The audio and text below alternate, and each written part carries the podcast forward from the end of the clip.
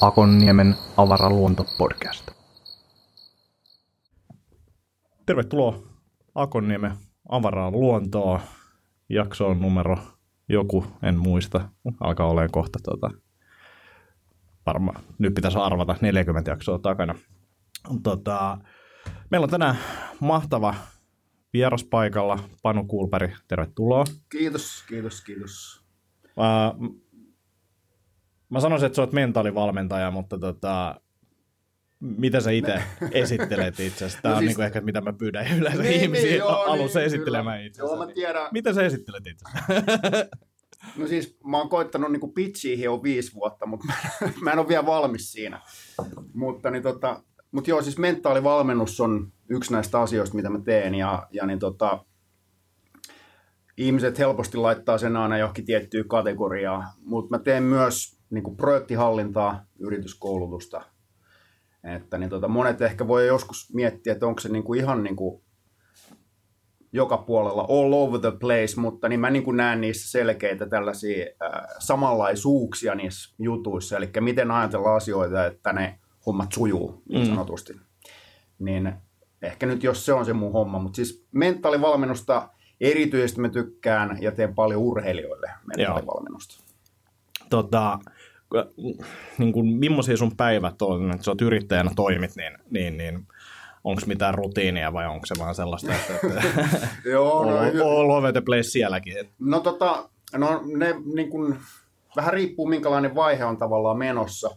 Esimerkiksi just nyt mulla on ehkä vähän sellainen poikkeuksellinen tilanne. Mulla on sellainen ää, pari kuukauden tällainen projektihallintajakso tässä näin, missä mä teen yhdelle toiselle firmalle – niin kuin projektin johtamista. Et se tietysti rytmittää sitä päivää nyt sitten jollain tavalla, mutta, mutta se aina vähän riippuu näistä niin kuin keikoista, että mitä on. Mut aika paljon, aika paljon niin kuin ylipäänsä jos urheilijoiden kanssa pyörii ja touhuu, niin sitten ne hommat taas painottuu enemmän iltaan tai ehkä viikonloppuun.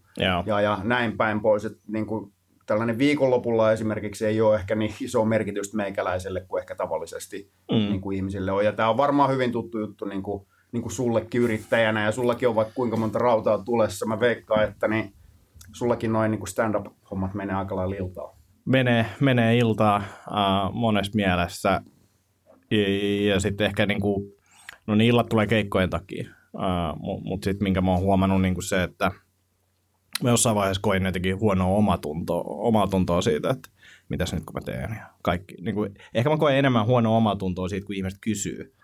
Tiedätkö, niin. sillä, että, että no, et ehdikö sä, sä lepäillä? Näin. Joo. No joo, että kyllä mä, kyllä mä en tätä. Mutta tota, koetko sä itse jotenkin huonoa omaa tuntoa tosta, että, että sulla ei ole sellaista niin kuin neljästä kasi, äh, neljästä kasi, kasista neljään. Niin. niin joo, niin neljästä kasi voisi ollakin, sitä niin. voisi kokeilla. En mä ehkä niin kuin huonoa omaa tuntoa siitä niin kuin koe, mutta tietysti niin kuin tämä tällainen niin kuin päivittäinen sopiminen ja, ja, ja tällainen näin, että miten saa sen niin kuin rytmityksen, kun se ei mennyt samalla tavalla ehkä kuin kaikilla muilla niin kuin mm. vaikka frendeillä, että ketä niin kuin näkee ja tälleen näin, että miten ne saa nyt niin kuin laitettua yhteen, mutta ei siinä nyt ollut sillä tavalla niin kuin ongelmia. Joo. Mutta en mä ehkä niin kuin huono omaa tuntoa, että niin, tietysti joskus sitä niitä rutiineja vähän niin kuin ehkä kaipaa, et onneksi mä oon sellainen tyyppi, että mulle kyllä helposti syntyy rutiini, kun mä rupean jotain tekemään, niin mä teen sen niin kuin pari-kolme kertaa ja sitten se on niin kuin sit siinä. Ainakin vähäksi aikaa. Ja toi on mielenkiintoinen, mä en tiedä, onko sun lapsi? Ei ole lapsia. Ei ole lapsia. Niin no, just se, että mullakaan ei ole lapsia. Ja sitten jos mä mietin niin kuin omaa ajankäyttöä ja kalenteria, niin okei, mulla voi olla ehkä niin kuin jollain tapaa määrällisesti, ja jos vertaa johonkin, niin paljonkin juttuja siellä – mutta sitten se kalenteri on yllättävänkin joustava. Ja mä pystyn niinku säätämään ja peruuttaa asioita ja siirtelemään juttuja ja näin poispäin, jos mä vaan niinku, jos on niinku riittävä tarve sille. Ja mm. kyllä mullakin on niinku kalenterissa paljonkin tyhjää. Mä musta, niinku yleensä viikko eteenpäin on tiukkaa, mutta sitten on niinku huomattavankin tyhjää ja se on niinku koomisen tyhjää välillä. No siis, mutta tämähän on se, se justinsa se, että niinku näkyvyys töihin, niinku ainakin meikäläisellä eteenpäin, niin hyvä, että mä niinku tiedän, että missä pitää niinku huomenna olla. Ensi viikko. Okei, voi olla joskus vähän, mutta se on niinku tosi lyhyt se, että mihin tavallaan on niinku sovittu. Sitten voi olla joku keikka, joka on sovittu sitten, tai luento tai joku, joka on sitten niinku muutaman kuukauden päästä. Mm. Mutta että se on niinku aika, aika niinku lyhyellä tähtäimellä niinku, on hommat aika lailla niinku auki. On ja sitten ainakin niinku oma sarjassa tuntuu, että kun tulee joku tapahtuma tai että ehdikö tänne tai ehdikö auttaa mua tässä asiassa tai muuta, niin sitten tuntuu aina niin akuuteilta. Niin nyt jos mulla on ensi viikolla kaksi vapaata tuntia siellä jossain, nyt mä olen, että joo, että tossahan on aikaa. Tehdään se silloin, että mä en niin kuin, ehkä ihan riittävällä tasolla osaa niin kuin, suojella sitä. Tai niin kuin, että mihin asti sitä kalenteria kannattaa suojella. Joo. Sitä mä en, niin, mutta se on hassu niin kuin nyt esimerkiksi, jos menee katsoa kuukauden päästä mun kalenteriin, niin on silleen, että, että, että onko mä töissä? Joo. niin kenen ihmisen kalenteri täällä? Keikat, keikat on niin kuin ainoa, Joo. mikä on niin kuin muuttunut silleen, että mulla on niin kuin asioita puolen vuoden päässä, mitkä mä tiedän, että tulee Joo. tapahtumaan.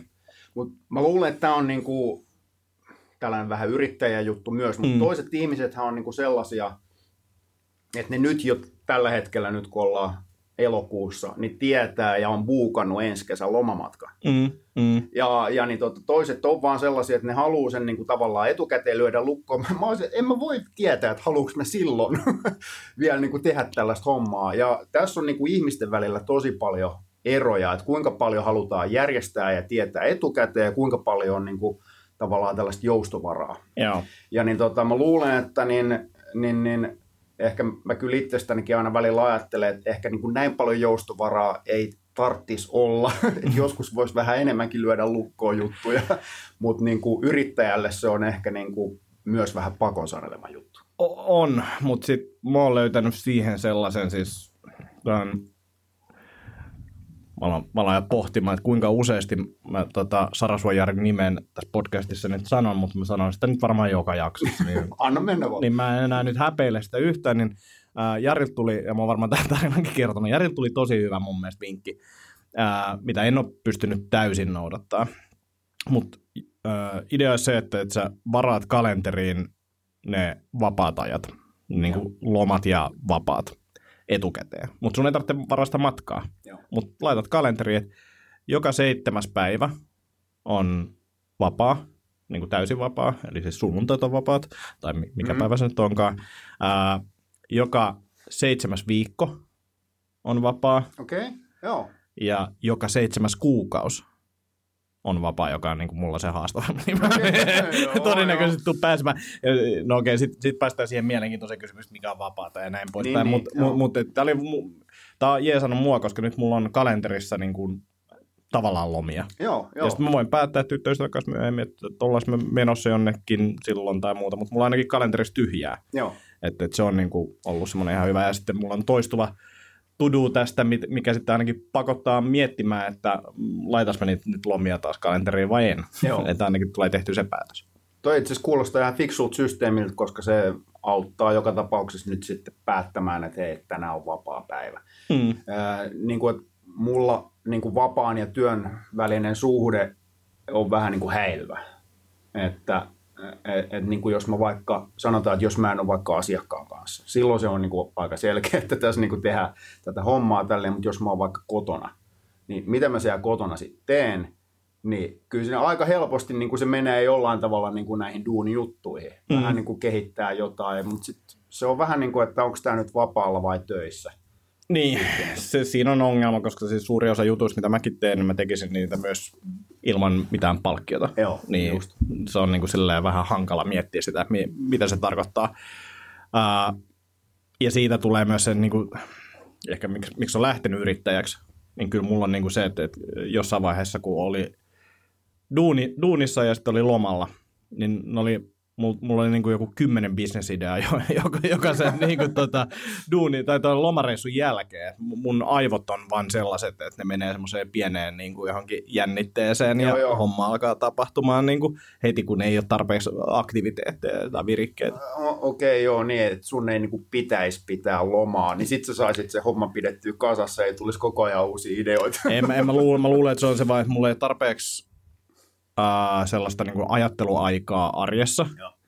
jolloin sitten ajatukset tulee jossain vaiheessa Niin, ulos. niin, Mutta fiilis on niinku se, että, että mä jossain vaiheessa, kun oli isompia stressejä, niin, niin, niin oli silleen, että pitäisikö vaan niinku alkaa CrossFit-valmentajaksi ja tehdä vaan sitä ja mm. näin. Että et, et olisi lungiduuni, tietäisi koskaan duunissa ja sitten kun lähtee salit pois, niin se on siinä. Ja sitten oli vaan silleen, että, että kyllä mä tiedän sen itsekin, että jos mä eläisin tota vaikka viikon, kaksi viikkoa, niin sitten mä alkaisin kehittää jotain, kun Niin, mulla niin. olisi jotain. Joo, joo, ilman muuta. Ja se on vaan niinku, tämmöisiä me ollaan. Joo, niin, niin, kyllä. Joo, mutta toi kyllä, siis ajanhallintahan on niinku yksi, mutta sanotaan myös niinku heti samaa hengenvetoa, että et ei mulla ole mitenkään kauhean tiukkaa siis mm. silleen, että mä vetäisin niinku kello ympäri joka päivä. Joo, joo. Että niin tota, mä en niinku, se ei ole niinku se, miten mä niinku itse näen se homma. Että mä oon joskus tehnyt enemmänkin, kun oli tuossa niinku corporate lifeissa vielä, niin siellä tuli kyllä vedettyä silleen niinku, niinku työskenneltyä huomattavasti enemmän ja siellä ne asiat pyöri päässä ihan mun mielestä eri tavalla. Tietysti kun siinä ei pystynyt itse edes vaikuttaa niin kuin kaikkiin Niin. juttuihin. Että niin tota, Toihan monesti se, että puhutaan sitä, että yrittäjyys on, että se on stressaavaa. mm, Mutta niin, se on normi, tai normi töissäkin, se on Kyllä. eri tavoin. Just Ä- näin, ä- joo. et, et, et, sä et voi vaikuttaa asioihin, sul tuntuu ehkä, että sulla on turvallinen työpaikka, mutta niin sitten kun se työpaikka on uhattuna, niin sä et isossa firmassa varsinkaan niin pysty vä- välttämättä vaikuttamaan siihen, Siis mutta taas just näin. yrittäjänä pystyt korjaamaan se asia. joo, joo, just näin. Ää, mikä sun tausta on? Ja mä laitan tässä samalla ilmastonin päälle. Joo. tota, äh, niin kuin, mietin, mistä, mistä mä niin kuin aloitan. Siis mulla on, äh, jo- jos niin kuin ajatellaan, mulla on ihan niin kuin urheilutausta. Mä oon niin kuin urheilu pienestä pitäen ja, ja niin tota, sit loppujen lopuksi pelasin jenkkifudista ja niin kuin maajoukkuekuviot ja olin Italiassakin Golden Leaguea pelaamassa. Ja, ja näin päin pois.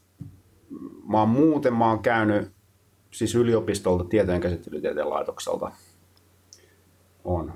Siis titteli on siis filosofian maisteri. No niin, Joo. joo. Et, et, niinku, se on niinku ihan tää tällainen peruskoulutustausta.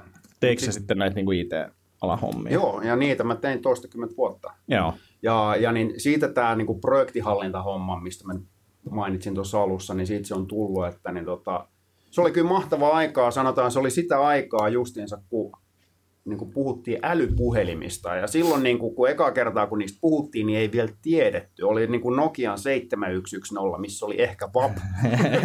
ja kaikki ihmettelivät, että mikä.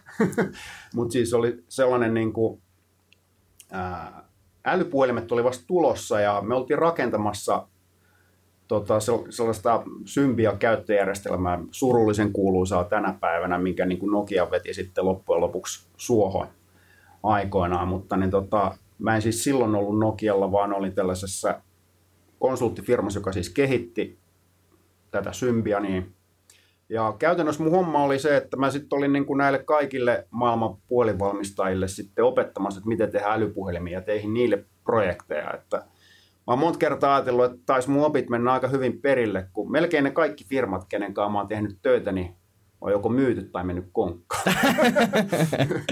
Et se oli, mutta mieti, silloin oli niinku just tällaisia firmoja, kun Siemens teki kännyköitä, se oli iso nimi, Mm. ei missään, se myytiin BenQlle. Sitten Motorola, iso nimi, mitä se, no Google osti ja se on jo myyty palasiksi. Mm. Oli Panasonic, kenelle tehtiin, se tota, on, on niinku, äh, itse asiassa mä, ainakin se Jenkkitoimisto silloin, kenelle me tehtiin, niin Jenkkilät laitettiin sulki kokonaan. Sony Ericsson, no sitten Nokia tietysti puhumattakaan, mm. että ne, Mm. tota, kyllä ne kaikki on, ainoa niistä isoista, kenen kanssa silloin tuli tehtyä töitä, niin oli, joka vielä on niin kuin olemassa, on Samsung. Joo. Että, niin, tota, mutta silloin pääsi näkemään aika vahvasti niin kuin sitä, että miten, minkä näköistä toi teknologia tekeminen on niin kuin ympäri maailmaa. Ja, Mm. ja, ja se oli niin kuin tosi mielenkiintoista. Sitten, no sitten loppujen lopuksi tietenkin sitten hyppäsin Nokian kelkkaa ja olin siellä ne viimeiset vuodet. Joo. Ja siihen asti kunnes hyvä, että se ei ollut sitten ihan konkassa se musiikki ja myytiin Microsoftille. Joo. Mutta niin kuin tavallaan sieltä niin kuin Glory Daysista sinne ihan pohjalle asti. Niin on Joo. niin kuin. Joo, toi on mielenkiintoinen. Mä olin siis tota, mä ollut Symbianin liitoksissa oikeastaan ekasta symppariversiosta asti. Mä olin siis f silloin duunissa, kun se tuli ulos. Ja sitten semmoisessa Opleio-nimisessä startupissa, missä tehtiin sitten sympärisoftaa ja mun oma tarina siellä oli se, että mä olin ihan symppärimiehiä, Joo. varsinkin f aikana. Ja sitten mä aloin tekemään jossain vaiheessa Opleon jälkeen konsultointia myös Nokialle. Siinä vaiheessa oli alkanut taittuu se, mä aloin itsekin hiffaa, että Joo. tässä, on niinku, tässä alustassa on jotain niinku pielessä, Joo. siis, että tämä on menossa huonompaan suuntaan. Joo. Ja sitten kun oli siellä Nokialla ja näki sitä niin kuin matriisiorganisaatiota, mitä se parhaimmillaan tai pahimmillaan voi olla niin kuin hyvässä ja huonossa, niin alkoi tajua sitä, että okei, että, että, että, että tämmöisen isomman softan tekeminen on aika hankalaa, ainakin tällaisella mallilla, ja näki myös paljon muutakin niin kuin, muita haasteita Nokialta ja niin kuin, ison organisaation hyviä ja huonoja puolia, niin, Joo. niin, niin ja ehkä nykyään osaa arvostaa myös niitä hyviä puolia vähän enemmän kuin silloin. Niin, niin joo. Mutta jos sä olit niinku tavallaan vähän alalla, niin ehkä sä tiedät tämän Digia-firman. Mä olin Joo. siis Digialla niinku hommissa. Digia oli Symbianin aikaisempi nimi ennen kuin siitä tuli iso, niin sen nimi oli Epoch, Joo. sen käyttöjärjestelmän nimi. Ja, ja niin tota, me oltiin tällainen äh, Epoch tai Symbian Competence Center Suomessa. Mä en itse asiassa tiennyt, että se on niin kuin Epokin pohjalle rakennettu. Joo. Eli niin tota, siitä, siitä on niinku samasta hommasta on kyse. Joo. Ja niin tota, tota, tota, me oltiin Digialla tällainen Symbian Competence Center, eli sitä varten nämä kaikki ulkomaalaiset, niin kuin tuli, ulkomaalaiset kännykkävalmistajat tuli myös meiltä sitten pyytämään palvelua. Joo, joo, joo.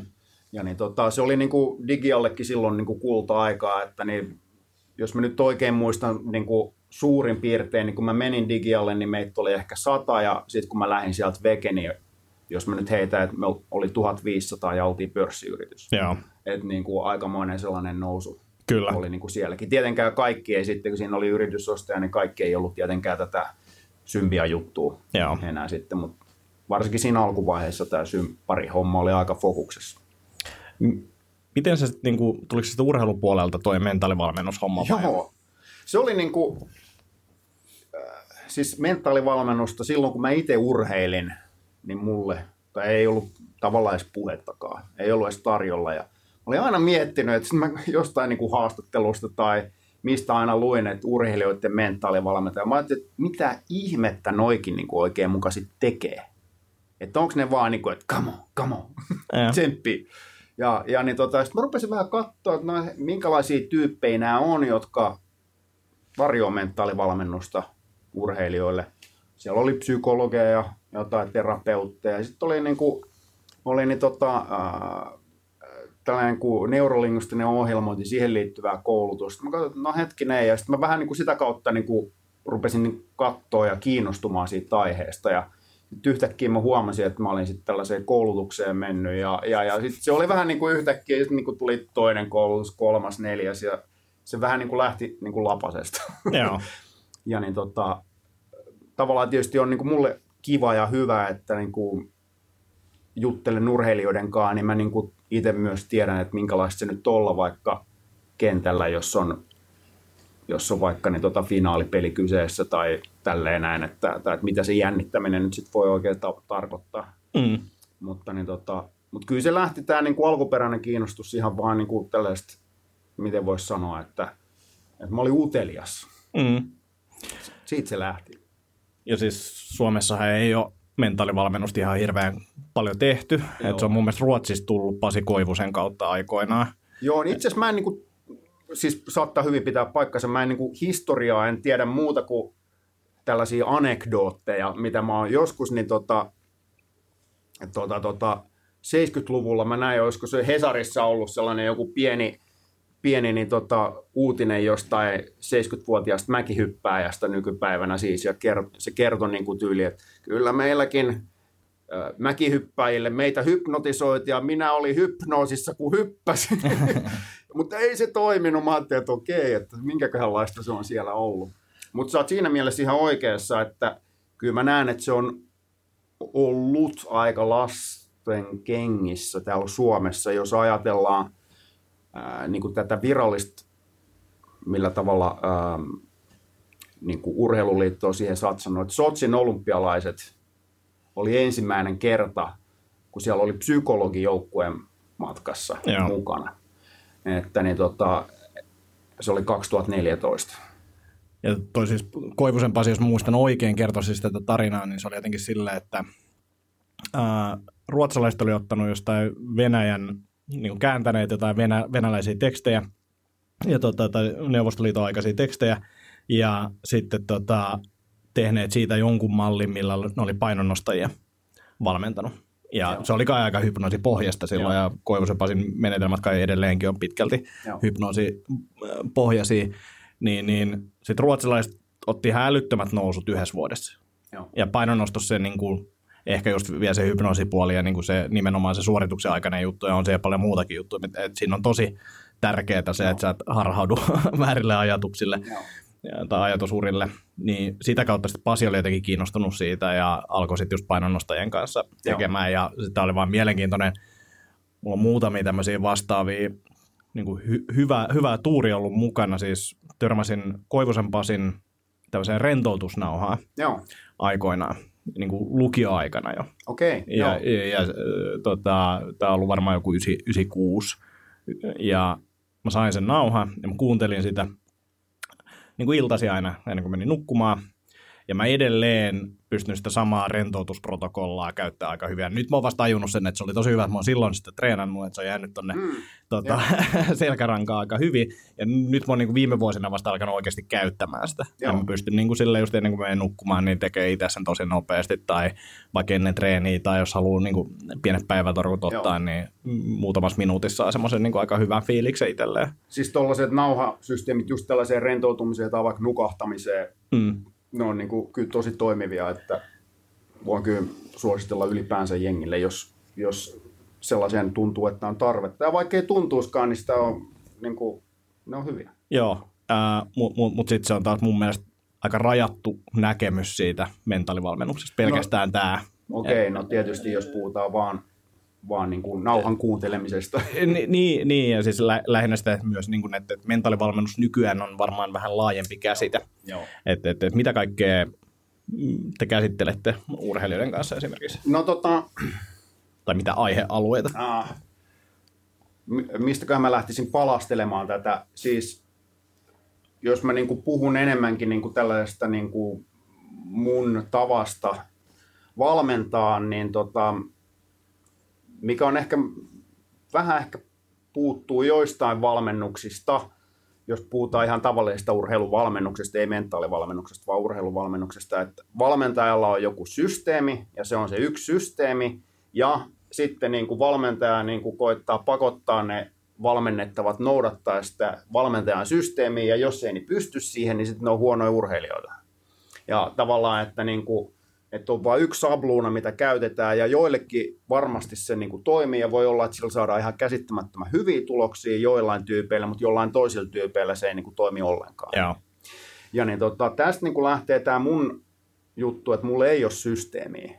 Siis niin kuin, äh, sellaista, että tällä tavalla pitää ajatella, näin tältä pitää tuntua, sitten sun pitää olla tällaiset arvot ja tällaiset uskomukset, ja kartoitetaan nyt, että missä menet vikaan.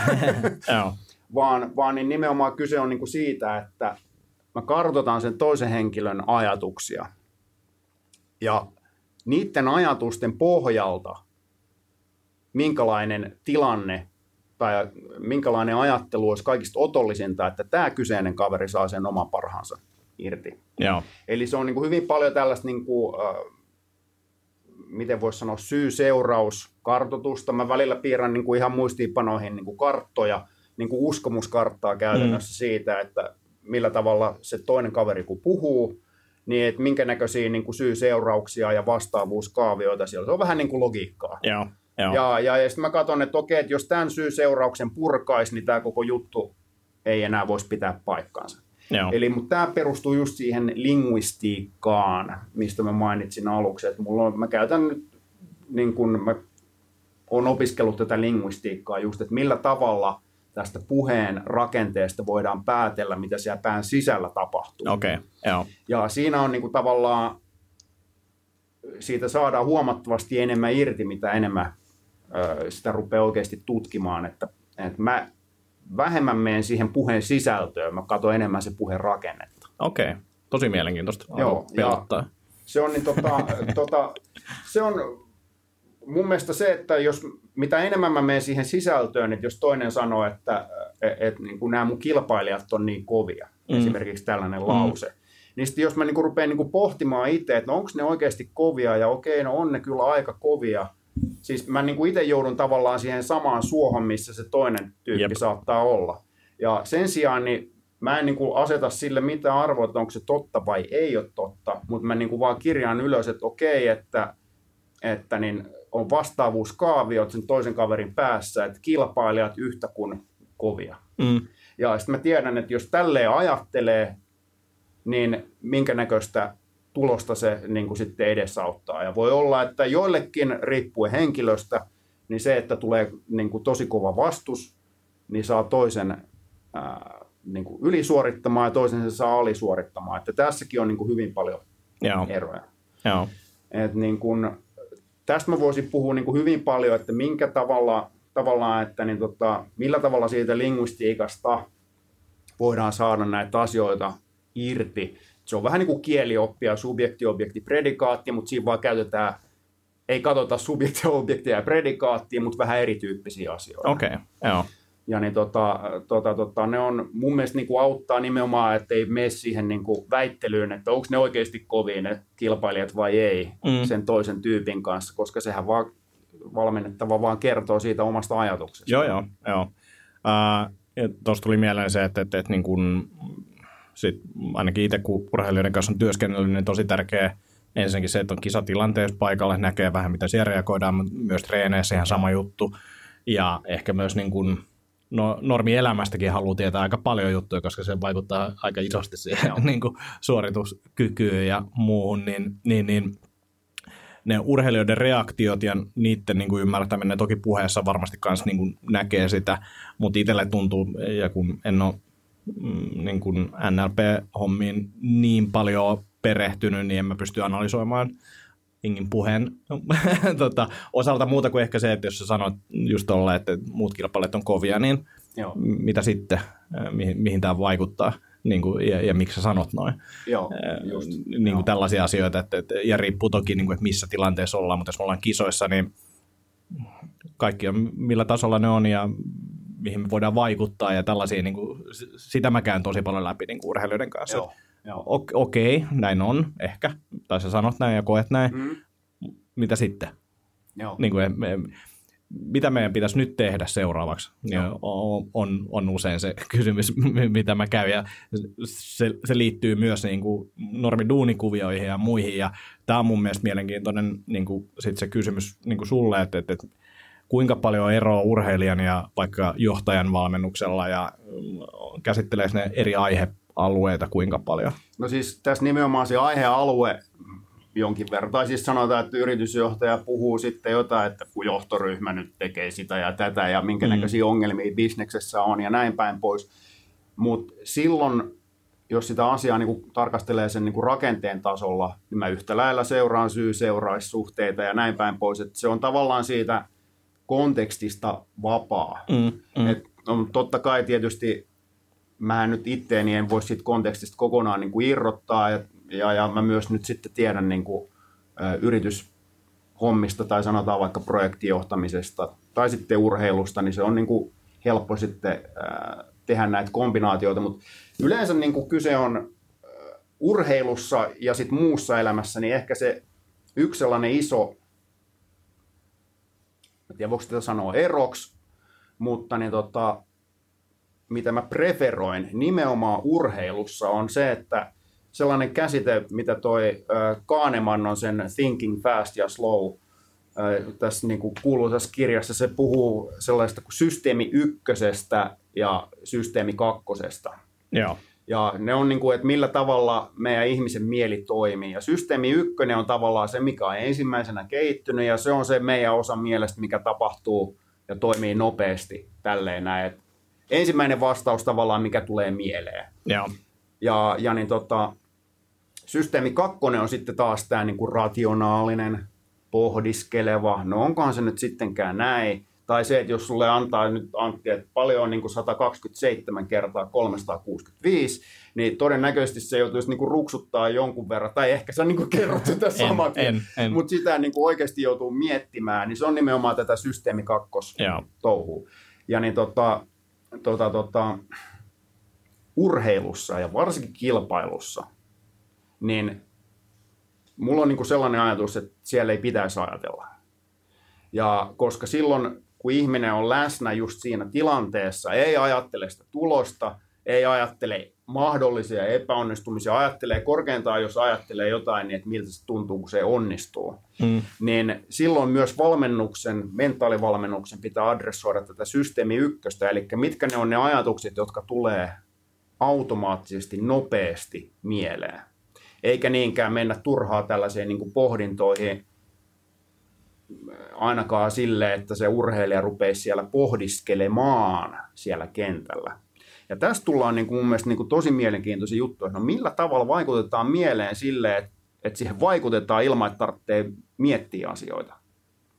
Ja, ja niin tämä on niin kuin, ää, tämä on mun mielestä yksi urheilu valmentamisessa, ei pelkästään mentaalivalmentamisessa, mutta muutenkin valmentamisessa olisi aika oleellista, että, että niin kuin ymmärrettäisiin, mikä on se mekanismi, mikä tuo mieleen niitä assosiaatioita sillä oikealla tavalla, että ne olisi oikeita. Oikea reagointi, jos pelaat tennistä, niin miten mä, että tulee se oikea reagointi siihen johonkin tiettyyn lyöntiin, että mä aina vedän tonne ristiin, tai mitä mm. nyt se, mikä ikinä se nyt olisikaan.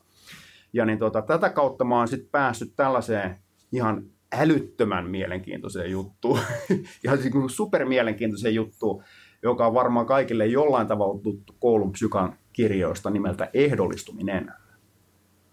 Ja tämä ehdollistuminenhan on niin kuin siinä mielessä makea homma, että se ei ole taito, sitä ei voi kytkeä pois päältä, vaan se on ihmisen ja myös eläinten ominaisuus.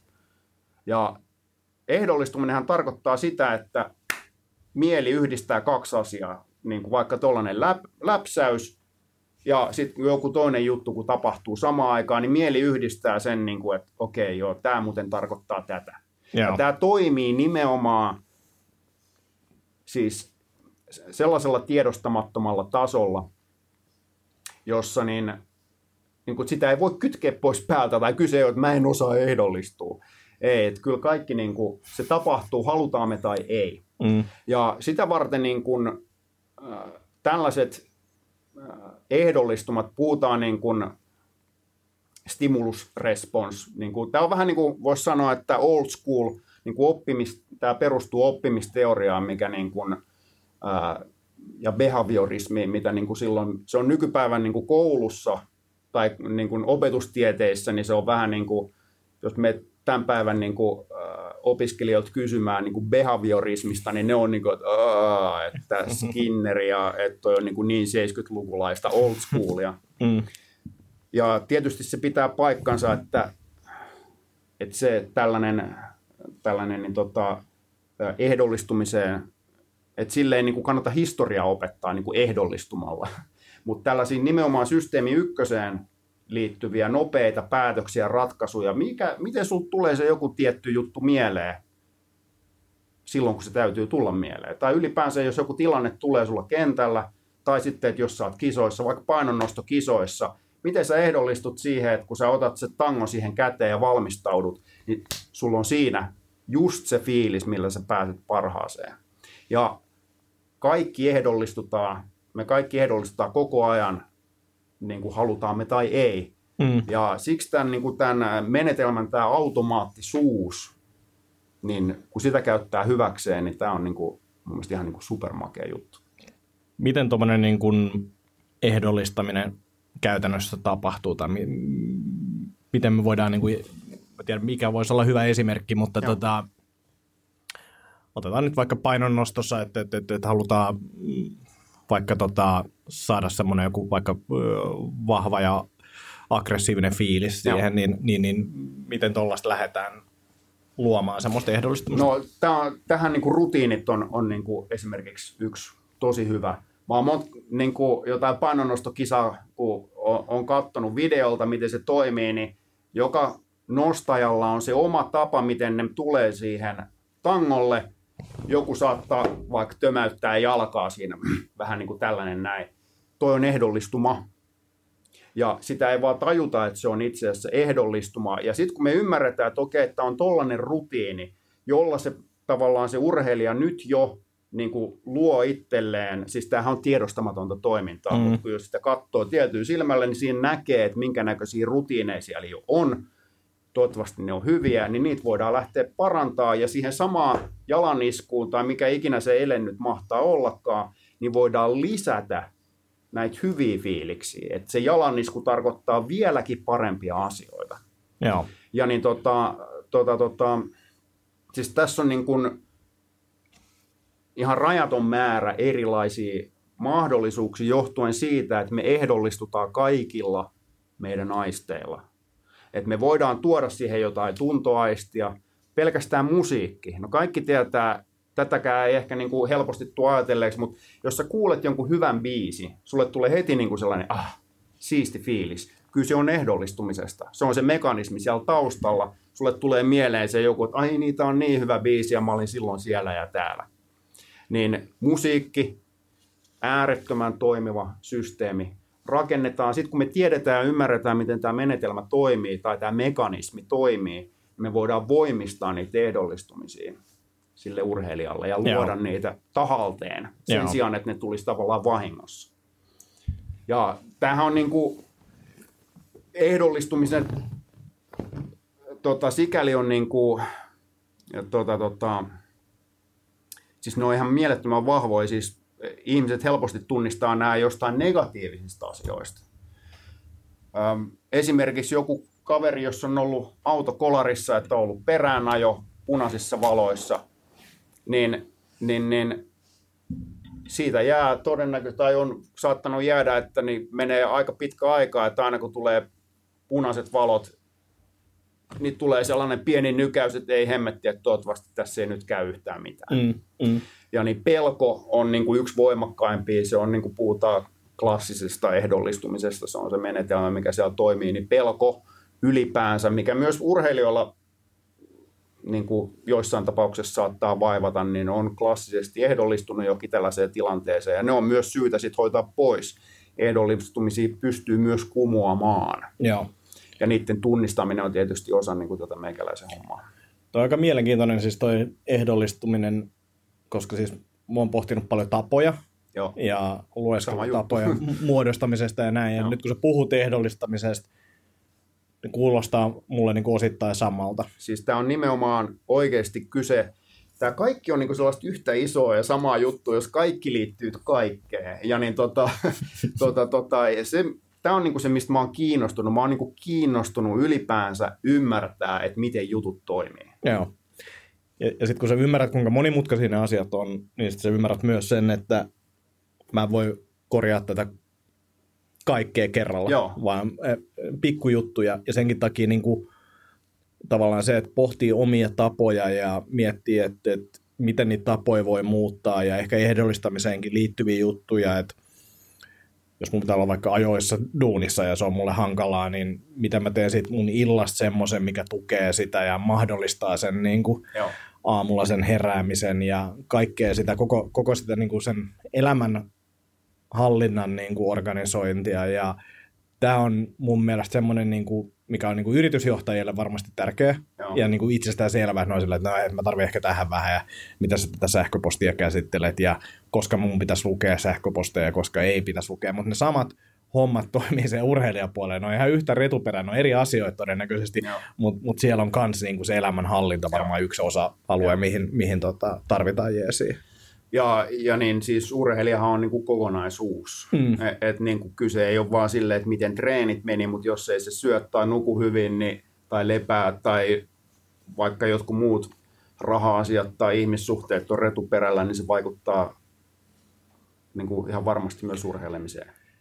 Ja fakta on se, että tuossakin niin kuin yhden urheilijan kanssa nyt tässä tehnyt puolisen vuotta duunia, niin, niin, niin kun mä tapasin sen ekan kerran, mä sanoin, että me voidaan kyllä lähteä tähän valmennusjuttuun ja näin, mutta mä en ole se valmentaja, joka tekee sulle treeniohjelman. Joo. M- mutta me saadaan tuloksia irti ja me otetaan joku treeniohjelma pohjaksi ja näin poispäin, että treenitkin hoituu, mutta yleensä ne, jos miettii niin kuin crossfittiä vaikka lajina, Joo. mihin säkin oot tutustunut, niin tuolla on mestareiden treeniohjelmat netissä, mutta mut toki ne on yksilöllisiä, mutta kyllä, se niinku, kyllä sä löydät hyvän treeniohjelman, se ei Joo. ole kiinni siitä. Se menestyminen ei ole kiinni siitä, että löydätkö sä hyvää treeniohjelmaa, Joo. vaan se on kiinni ihan muista jutuista. Joo. Ja ne jutut on paljon hankalampia korjaa ja ne on paljon ikävämpiä korjaa kuin vähän kovempaa treenaaminen. Joo, joo, kyllä.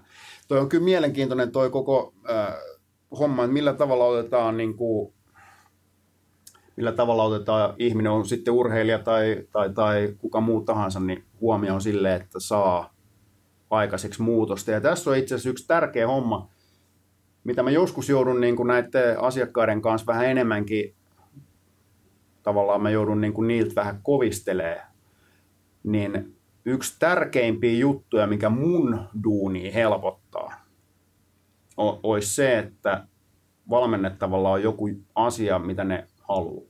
Mm.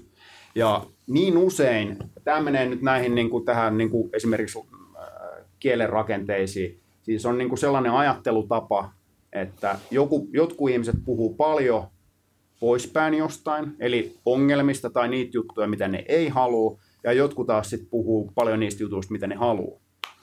Ja tämä on niinku yksi tällainen asia, mitä mä niinku koko ajan siitä kielen rakenteesta niinku katon, että puhuuko se niistä jutuista, mitä se haluaa, vai niistä jutuista, mitä se ei halua. Joo. Ja, ja, ja niin kauan kun puhutaan niistä jutuista, mitä se ei halua, sekin on ihan niinku fine, että mutta joissain tilanteissa niin on niinku syytä kysyä, että, että niin tota, okei, että jos sä sanot taksille, mä oon kuullut tämän jutun, josta tämä oli mun mielestä niin hyvä esimerkki, että jos hyppäät taksiin, sanot, että mä en halua itikseen, enkä lentokentälle, enkä ainakaan Stokkalle, niin minne se taksi vie? niin sitten taksikuski on, että okei, mä ymmärrän, että sä et halua näitä juttuja. Mm, mm. No minne sä sitten haluat?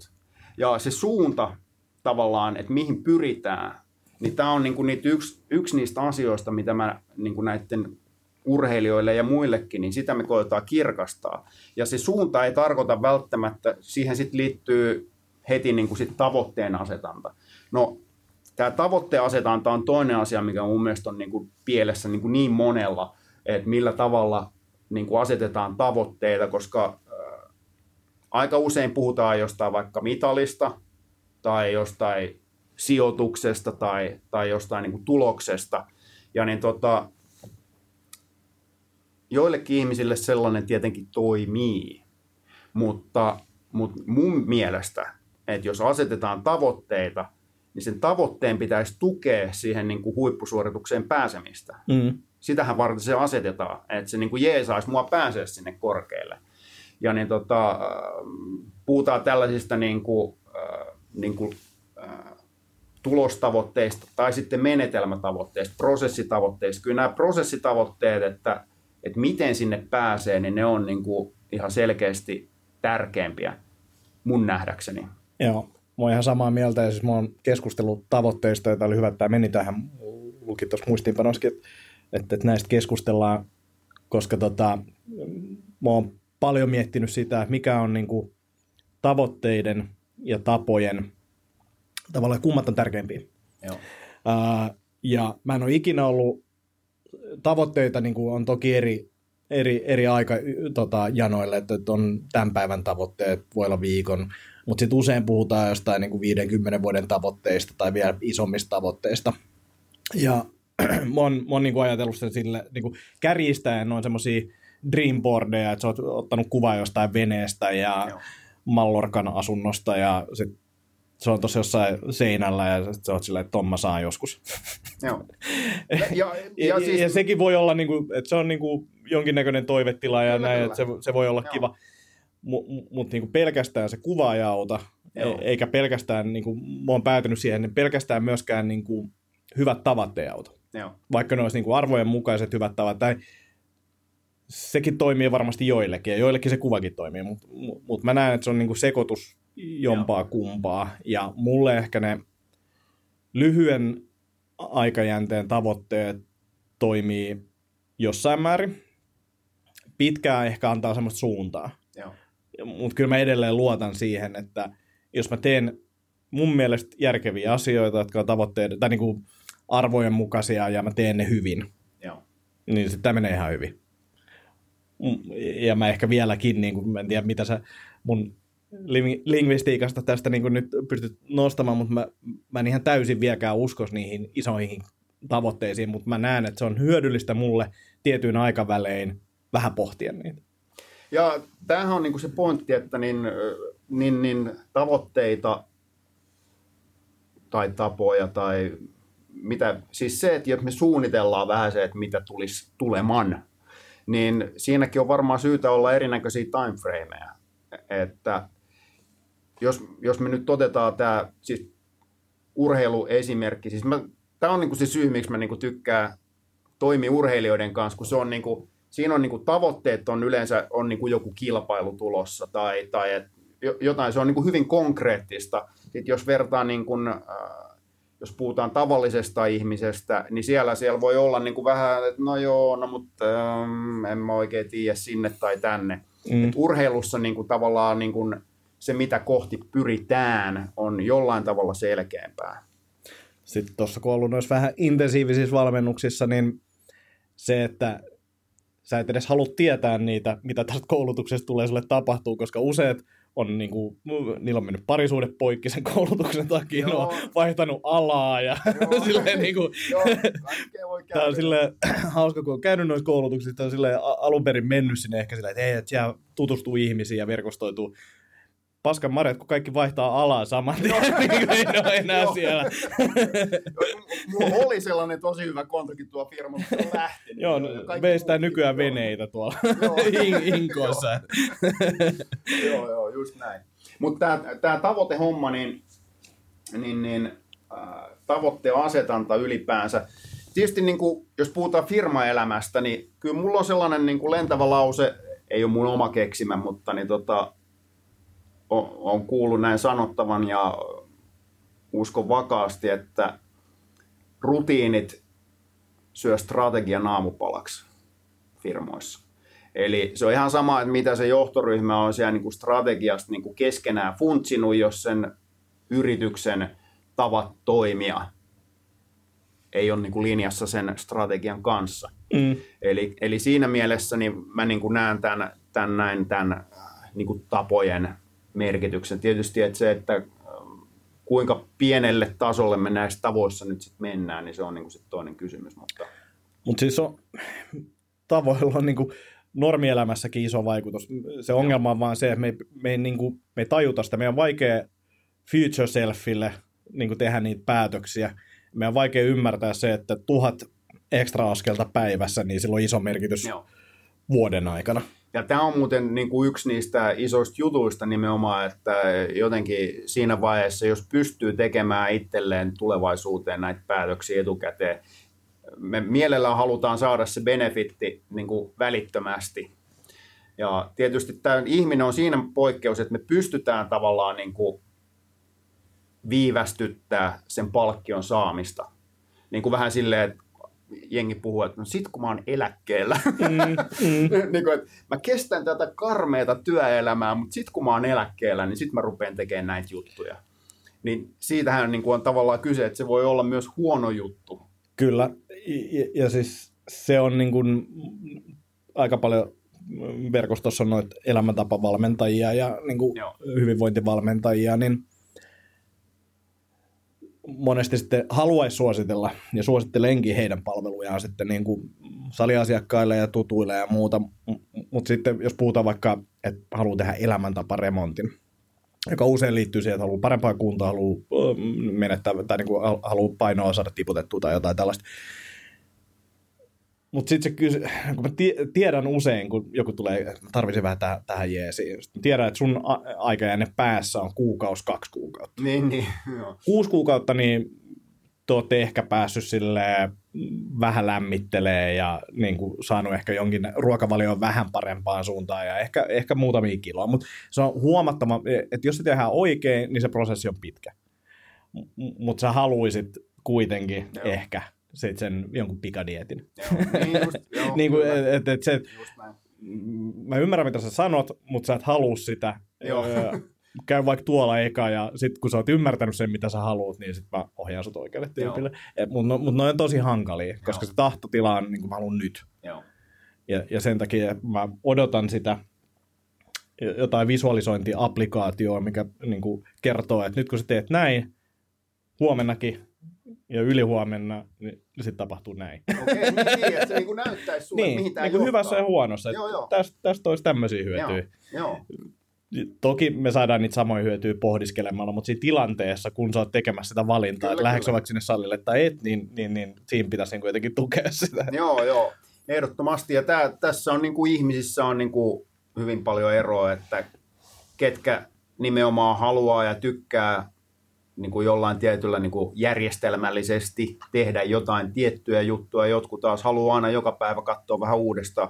Joka päivä on vähän niin kuin uusi Mm. niin kuin mahis, että niin tota, vähän, että min- minkälainen se henkilö nyt tyypillisesti ylipäänsä onkaan, niin näitä voi sitten, mun mielestä kannattaa vähän niin kuin sen toisen henkilön mukaan mennä, että mä en niin kuin näe, että yksi ohje tai yksi tällainen juttu niin kuin sopii kaikille, Ei, että se ei, ei. ei ole niin kuin se mun lähtökohta ylipäänsä, vaan se, että tutkii, että mikä, mikä on se toisen tapa, tapa ajatella, ja jos siihen tekee jonkun pienen muutoksen, niin hän saa pitää se oman tapansa ajatella, missä hän on kuitenkin paras. Mm, Että mm. se niinku osaa just sillä tavalla ajatella, niin jos sitä voisi jotenkin käyttää hyödyksi, sitä ajattelutapaa jonkun paremman jutun saamiseksi, Jep. niin, niin se on niinku aika, aika iso juttu. Se on yleensä niinku sellaiset muutokset voi tulla ihmiselle niinku isompiakin muutoksia vähän niinku huomaamatta. Tai sanotaan, että helpommin Joo, kuin se, että nyt otetaan tällainen kuukauden dietti. niin. Tiedätkö sä mitään tämmöisiä persoonallisuustestejä? Tai... No joo, mä, joo, jonkun verran. Tota, mulla on parin niin kuin tällaisen profiloinnin niin kuin sertifikaatti, että äm, käytän muun muassa sellaista kuin RISE-profiili. Se, se on sikäli mun mielestä niin kuin mielenkiintoinen juttu, siis näitähän nyt on vaikka mitä, ja varmaan aika monet tuntee jonkun vaikka niin kuin Myers-Briggsin tai MBTI, ää, profiloinnit, ja niin tota, tämä Ricein profiili on vähän ehkä erilainen verrattuna muihin, koska niin tota, yleensä niin nämä profiilit kertoo tavallaan siitä, että, no, että on tällainen tyyppi, sinä olet tällainen ja tykkää tehdä tätä asiaa ja tykkää tehdä tätä toista asiaa. Tavallaan, että ne kommentoi sitä niin kuin näkyvää toimintaa tai käyttäytymistä ja sitten ne sanoo, että sinä olet sellainen, joka niin kuin sopii niin kuin näihin. Ja sitten siihen liittyy yleensä tällainen niin kutsuttu taksonomia, niin kuin vaikka Myers-Briggsissa on se, että siinä on 16 eri laatikkoa, mihin niin kuin ihminen sitten laitetaan, että saat joku niistä. Mm, mm. Ja niin tota, tämä raissi menee, se menee motivaatiopsykologian alalle. Eli se kysyy niin kuin tavallaan, että ei sitä, että no mitä juttua sä tykkäät tehdä, vaan vastaa kysymykseen, että miksi sä teet ja miksi sä tykkäät niistä asioista, mitä sä teet. Ja sitä sanotaan motivaatiopsykologiassa. Niitä kutsutaan, ne on tehnyt tutkimuksia, se on niin kuin tehty täysin niin kuin tavallaan tieteen pohjalta, niin kuin tieteellisellä menetelmällä empiirisesti. Se ei ole perustunut mihinkään teoriaan, vaan että se on niin kuin täysin niin kuin empiirisesti tehty tutkimalla. Ja siitä on löydetty niin kuin 16 tällaista perustarvetta, mitä kaikilla ihmisillä on, ja se on, ei ole kulttuurisidonnainen, että se toimii länsimaissa ja toimii Aasiassa ja näin päin pois. Et se on niin kuin yksi tällainen juttu, mitä mä käytän niin kuin tämän mentaalivalmennuksen tukena. Löytyykö tuosta tota jotain nettitestiä, minkä voi tehdä? Öö, Tai... ei ole varmaan Ei. nettitestiä, Joo. ei ole. Joo. Ei ole. mutta kyllä siitä Raisista löytyy kyllä info, jos sitä googlettaa. Joo, mielenkiintoinen. mielenkiintoinen. Tota, myers on tehty ja ehkä omat löydökset oli se, että tai muutamat omasta tehty, niin yksi oli se, että, että, että niin kuin, mikä oli mulle yllätys silloin, kun tämä pari-kolme vuotta sitten niin kuin selvisi mulle, se ei ollut kellekään muulle yllätys, niin se, oli, se oli tosi koominen. Se selvisi, että, että mua ajaa niin kuin vapaus Joo. ja niin kuin sellainen tietynlainen kapinallisuus. Että jos joku sanoo mulle, että teen näin, niin mun ensimmäinen reaktio on, että en tee. Joo. Ja se on yksi syy varmasti, minkä takia mä oon yrittäjä ja näin. Ja siis muistan tässä painottaa aina sitä, että en ole psykopaatti, että tuun toimeen ihmisten kanssa ja näin ja muuta, mutta tota, se vapaus oli yksi, ja sitten tota Mario Rantanen oli täällä tota, vieraana, ää, joka on niin kuin, tunnelman muotoilun ammattilainen, ja se teki mulle sitten yhden testin, jonka lopputulos oli se, että mä oon, tai näin mä oon äh, tiivistänyt sen päässäni, eli äh, hullu tai taiteilija toimitusjohtaja. No, Jo, se- jonka se la- on niinku- se, se, se, on, se, se, kuvaa sitä kyllä, mitä mä teen. Mä olisin, jos mä olisin tehnyt se profiilin, niin mä olisin lisännyt vielä ja stand-up comedy. Mun profiili on ollut vielä vähän joo, totta, totta. Joo, joo, sitä profiilia vaan silleen, että se listaa, että mitä sä teet. Mutta se sanoi, että se on niinku tota, harvinainen kompo, ja, ja, ja sitten tota, me siinä jaksossa puhuttiin sit vähän enemmänkin, mutta niinku, se oli mielenkiintoinen niinku löydös sille, että et, toki mä olin niinku tiedostanut sen, mutta ja, kun joku sanoo, että tämmöisiä profiileita on muutakin, Joo. niin sitten se oli kiva, niinku, että okei, mä en ole niinku, tai no on, mutta en, en niinku ihan täysin hullu. En ole yksin. Niin, niin, joo, joo. Että et, on ollut jotain muitakin samanlaisia. Mutta mut siinä on just niinku paljon, tota, itsellä ollut niinku, ehkä siinä vapauden, tai kun ymmärsin, että se vapaus on se juttu, niin sitten on ehkä alkanut tekemään päätöksiä vähän silleen, että se tukee sitä, että et, et, tämä sitoo mua, niin älä lähde siihen, vaikka se kuulostaa ihan hyvältä, mutta jos se sitoo sua päivän viikossa, niin älä lähde siihen, että se on paljon kivempi, että se kalenteri on niin kuin Joo. joustavampi ja Joo. näin poispäin. Niin kuin tämmöisiä pikkujuttuja. Mutta mut sitten mikä se ongelma mulla on, niin kuin tuossa esimerkiksi, jos miettii, että okei, vapaus ajaa, vapaus on se niin kuin voimanlähde, niin tavat esimerkiksi, hyvät tavat, silleen, että, että, että sulla pitäisi olla näitä juttuja kalenterissa ja teet näin ja nyt muistat syödä sen lounaan, että, että skippaa sitä, vaikka onkin vähän kiire ja kaikkea tällaisia, niin mä en ole vielä löytänyt siihen itselle työkaluja, että miten mä voin niin kuin, noita hyviä asioita saada tavallaan sen. Okay. rebelin niin kuin toteuttamaan. Joo. No siis tällainen niin kuin, se miten mä katon tapoja, niin jos me ajatellaan ylipäänsä, niin meillähän kaikilla on niin kuin tuhansia tapoja, mitä me tehdään joka ikinen päivä, mutta me ei vaan tajuta. Siis ihan niin kuin tällaisia pieniä juttuja, miten me niin kuin liikutellaan käsiä, miten me niin kuin kävellään huoneesta toiseen. Siis niin kuin meidän niin kuin koko elämä on yhtä suurta tapaa, mutta me ei vaan itse nähdä sitä patternia, koska se tapahtuu nimenomaan tällä niin kuin vähän tiedostamattomalla tasolla. Ja mun mielestä, niin jos puhutaan tavoista niin, ja puhutaan nimenomaan tästä ehdollistumisesta, niin tavoista tulee äärimmäisen toimivia silloin, kun niitä ei tarvitse kelaa. Mm. Ja tämä on niinku se, mua niinku kiinnostaa, että no mikä ja miten saa tavasta sellaisen, että sitä ei tarvitsisi niinku funtsia, vaan että se tapahtuu niinku huomaamatta. Ja tämähän on niin kuin, siis jos, jos jollain on sellainen ajatus vielä, että meidän tietoinen ajatus ohjaisi meidän päivittäistekemistä, että me oltaisiin rationaalisia, niin, niin, niin mä voin sanoa, että, että niin tota, ei ole näin. Itse asiassa me ollaan sellaisella automaattipilotilla niin kuin päivittäin, vaikka siltä ei aina tunnukaan, koska meidän mielestä mehän ollaan niin kuin tosi tietoisia ja fiksuja ja tälleen. Meillä on niin kuin tosi iso autopilotti koko ajan päällä. Joo. Ja tätä tapahtuu koko ajan niin kuin meidän mielessä, että jotkut jutut automatisoituu enemmän ja jotkut taas poistuu sieltä automaatiosta. Ja, ja nimenomaan, että jos jonkun jutun saa silleen, että sitä ei tarvitse kelaa, niin aika makeeta.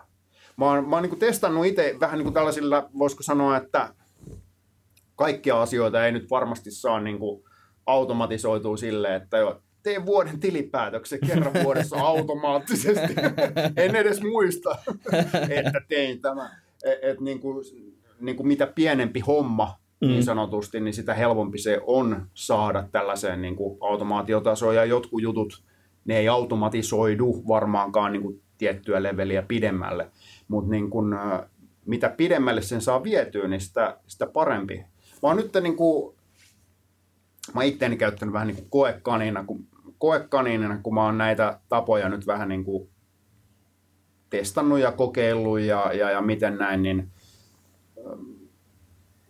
mä suurin piirtein, ehkä nyt tuollainen puolitoista vuotta, niin mä oon käynyt joka päivä niin kuin kylmässä suihkussa.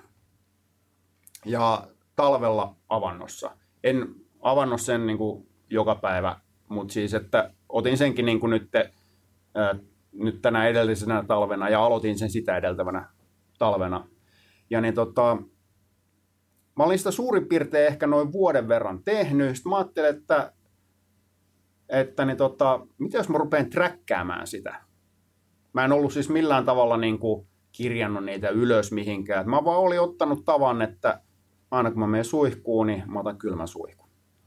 Ja niin tota, sit mä oon ruvennut sitä nyt träkkään. Mä oon kattonut sen, kattonut, että millä tavalla tällainen seuraaminen esimerkiksi, sehän on yksi tällainen motivaattori ihmiselle, että jos sä niin kuin laitat aina raksin ruutuun jokaisen päivän päälle, kun sä oot tehnyt sen jonkun tietyn jutun, niin kun sit sulla on jo kahdeksan viikkoa putki päällä, niin ei sitä niin kuin mielellään sitten enää katkaise. Siis nämä on tällaisia niin kuin kevyempiä tavallaan, nämä on vähän niin kuin tällaisia kikkoja, Mm, mm. että ne ei mene siihen automaatiohommaan, mutta kyllä mulle nykyään esimerkiksi käy silleen, että kun mä tuun suihkusta, niin joskus saattaa käydä silleen, että mä oon, oliko mä kylmässä suihkussa? Mä en muista. Joo. Ja, ja niin tota, siis joskus mä saatan ihan vaan, joskus se saattaa jäädä välistä, että et, niin kuin, siis kylmässä vedessä on se huono puoli, että se ei niin kuin irrota saippua kauhean hyvin.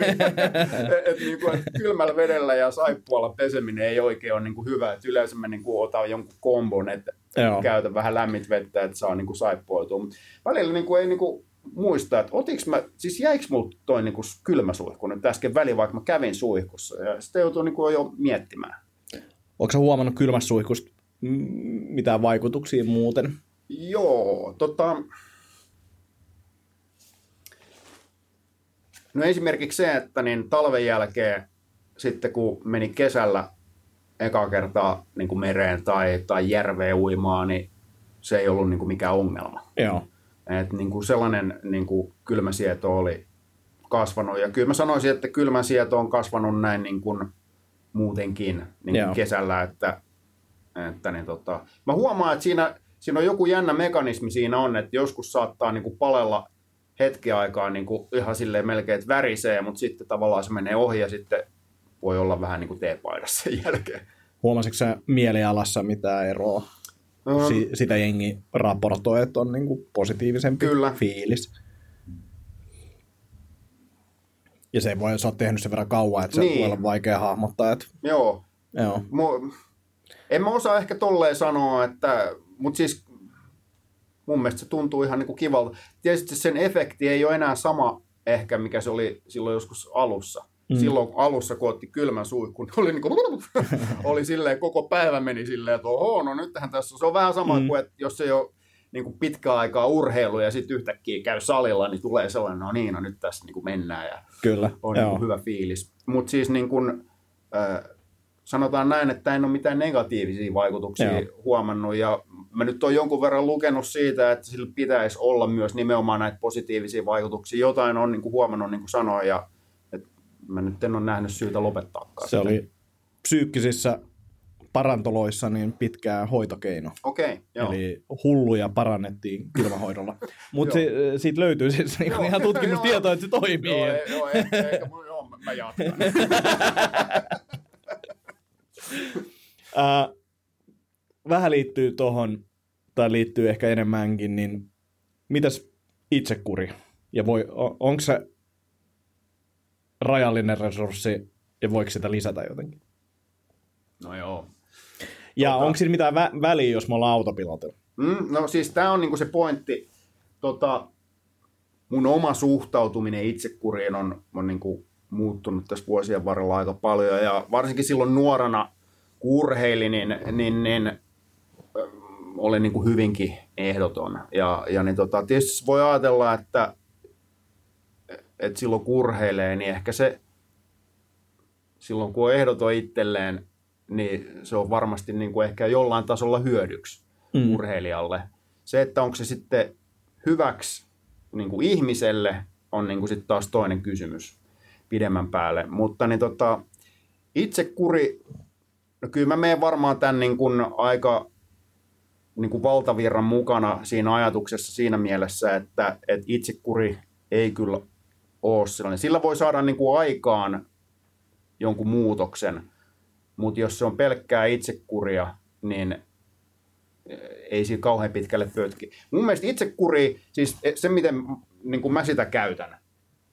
Mä asun himassa, ei asu, siellä ei siis asu ketään muita, että mulla on niin kuin himassa just sitä ruokaa, mitä mä oon sinne itse kantanut.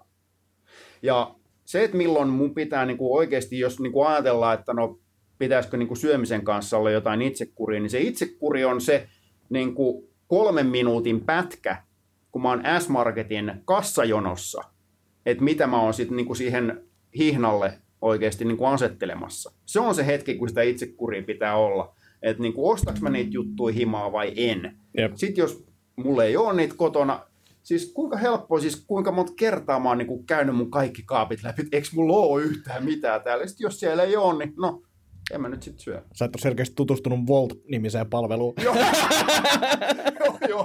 Silleen, joo. joo, joo. Siis, siis noin- tervetuloa mun elämään. Silleen, Siis, joo. oh, mulla, mulla on itse tehdyt eväät tuossa jääkaapissa töissä, mutta kyllä mä lähden lounalle. joo, joo, joo, mutta joo, siis, oh. mutta toi on niin kuin toi itsekuri homma, niin, niin, niin kyllä mä oon sitä mieltä, että, että niitä on niin kuin syytä käyttää, mutta kyllä jos, mä oon joskus käyttänyt silleen, että jos peilistä katsoo silmiin, jos katsoo niin kuin vessan peilistä, että sieltä katsoo silmiin oma pahin vastustaja, joka pitää voittaa, Mm. et mä oon käyttänyt tällaista termiä, että on sodassa itteensä vastaan. Niin mun mielestä silloin mennään tosi, tosi vaikean kautta. Ja Mm. mun mielestä se ei ole pidemmän päälle se asia, miten asiat kannattaa, tai se tapa, miten asiat kannattaa hoitaa. Että äh, niin kuin, niin kuin mä sanoin, että on tiettyjä tilanteita varmasti, missä jokainen niin kuin itsekin niin kuin välillä, että ei hemmetti, että no nyt niin kuin, joutuu ottaa itteensä niin kuin niskasta kiinni ja käyttää sitä itsekuria, mutta mä näen enemmänkin sen niin kuin tällaisena niin kuin hetkittäisenä asiana, enkä niin kuin elämäntapana. Joo.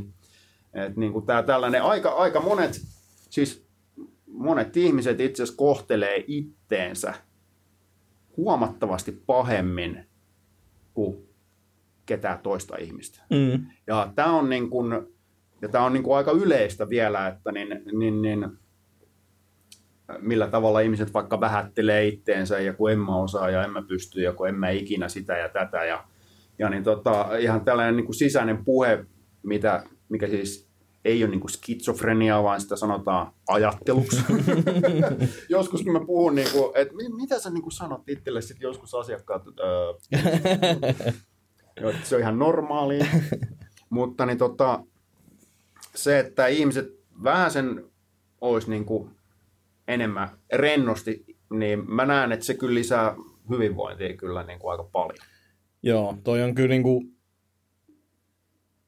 armollisuus sitä itteensä kohti, Joo. Joo. niin on kyllä semmoinen, mitä mä yritän viljellä silleen monessa paikassa, silleen vaan, että jengi jotenkin niinku liikaa odottaa itseltään just nopeita muutoksia, eikä ymmärrä sitä, kuinka paljon ne nyt jo tekee ja Joo. kaikkea tällaista, kuinka paljon niille tapahtuu ja Joo. mikä se tilanne ehkä on. Ja sitten ulkopuolelta se on helppo sanoa, että tajuuks, että tässä on tapahtunut tämmöisiä juttuja, että et ei se nyt voi niin kuin aina mennä niin kuin täydellisesti ja näin poispäin. Mutta silti niin kuin toi itsekuri on niin kuin semmoinen, mä oon ihan samaa mieltä, että et, et, se sillä korjaa mitään, mutta siitä on hyötyä tietyissä Joo, tilanteissa. muuta. Ja sitten niin kuin, mäkin uskon siihen nyky, nykytilaan tai tutkimuksen nykytilaan, että, että, että se on rajallinen, mutta sitten ny, myös uusia tutkimuksia, että vähän samalla lailla, että jos et ole käynyt kylmässä suihkussa, Mm, niin pystyykö se käymään? joo. Jos sä pystyt käymään, niin sä tavallaan veit sen eteenpäin tai Joo. laajensit sitä tota, itsekuria, Joo. niin kyllä mä uskon, että monet meistä, meillä on enemmän resursseja. Siis ehdottomasti. Ja näitä resursseja meillä kaikilla on niin kuin huomattavasti enemmän, mitä me oikeasti kuvitellaankaan, että meillä oikeasti on. Ja tämä on yksi niitä juttuja, mitä niin kuin, mä niin kuin omissa valmennuksissa me käytetään hyväksi niitä resursseja, mitkä ne on unohtanut. Mm. Ja esimerkiksi se, että milloin se joku kisassa oli just se paras fiilis, kun oikeasti kaikki meni silleen ja teit vaikka omat tenkat ja oli niin, kuin niin itsevarma ja luottavainen olo. Niin kat- kartoitetaan se, mitä sä silloin ajattelit, jos pystyy pääsemään, minkä näköisiä ajatuksia sulla oli kilpailijoista, minkälaisia ajatuksia sulla silloin oli omista mahiksista, minkälainen fiilis sulla oli. Mä kutsun tätä huippusuoritusoloksi. Mulla on sellainen, mä oon kirjoittanut sellaisen niin tota, ää, e-kirjan, kun ää, mentaalivalmentaja viisi teesiä kilpailijalle. Ja, ja niin tota, mulla on siinä viisi teesiä, mitä mä nyt käyn läpi, että millä tavalla kannattaa kelata sitä ylipäänsä sitä koko prosessia silloin, kun menee urheilemaan. Joo. Jotta saa sen parhaan irti. Ja tämä huippusuoritusolo, niin jos mä nyt annan esimerkin siitä, että niin jos, jos vaikka niin joku saa itse varmasta olosta, niin kuin aika usein monet urheilijat niin kuin haluaa, että he olisivat itse varmempia, niin heillä on satoja kokemuksia aikaisemmista kisoista joissain tilanteissa, tai vaikka kisojen ulkopuolelta ihan jossain toisessa kontekstissa, missä ne on ollut itse varmoja. Ja niitä kun palautetaan mieleen ja katsotaan, että no miten se silloin toimi, niin sitä samaa sabluunaa sit voidaan käyttää sit siihen kisoissakin. Tosi, tosi mielenkiintoinen. Uh, ja siis toihan on tota, huippusuoritusolo, eikö se niin sano? Joo. Se on kirjan nimi jo. No, sen, no se on, no mä en enää muista mikä se on, se taitaa olla niin kuin, äh, huippusuorituskilpailussa mentaalivalmentaja 5 teesiä urheilijalle. Jos mä oikein muistan, niin olisiko se ollut tällainen? Löytyy meikäläisen. No niin, mä laitan linkki siihen, niin, mutta mä tarkoitin sitä, että, että, että sun pitää kirjoittaa tuosta aiheesta pidempi kirja, niin, jonka joo. nimi on huippusuoritus. Ja Joo, kyllä. tehdään sitten best, bestselleri. Joo, hyvä idea.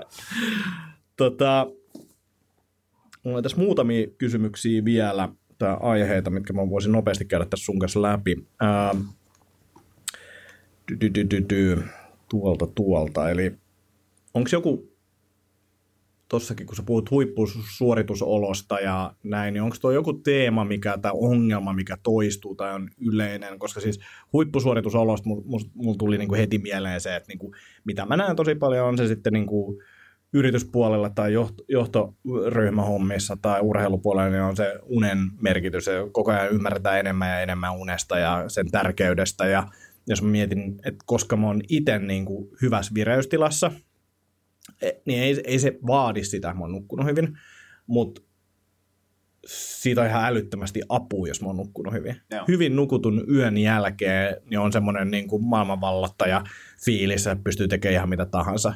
Joo. Niin miksei, niin kuin, miksei musta tunnu joka, joka päivä siltä, Joo. tai niin kuin, miksi mä panostan enemmän siihen, että mä olisin nukkunut hyvin joka, Joo. joka yö. Joo. Ja totta kai mä panostan siihen, mutta että niin kuin, se tuntuu monella jäävä ja se unohtuu niin helposti, että miltä tuntuu, kun on levännyt hyvin. No se on ihan totta tietysti, ja näähän on niinku sellaisia asioita, että, että niin tota, varmasti niinku yksi, joku on joskus sanonut, että hyvin valvottu yö ei nukuta. päivänä. Jos on ollut niinku hyvä, hyvät sessiot ja, ja, ja on ollut jotenkin niinku siistiä ja makeeta, niin Mm. niinku yksi tai vähän uninen yö ei niinku tavallaan romahduta sitä korttipakkaa. Mutta kyse on enemmänkin niinku trendistä.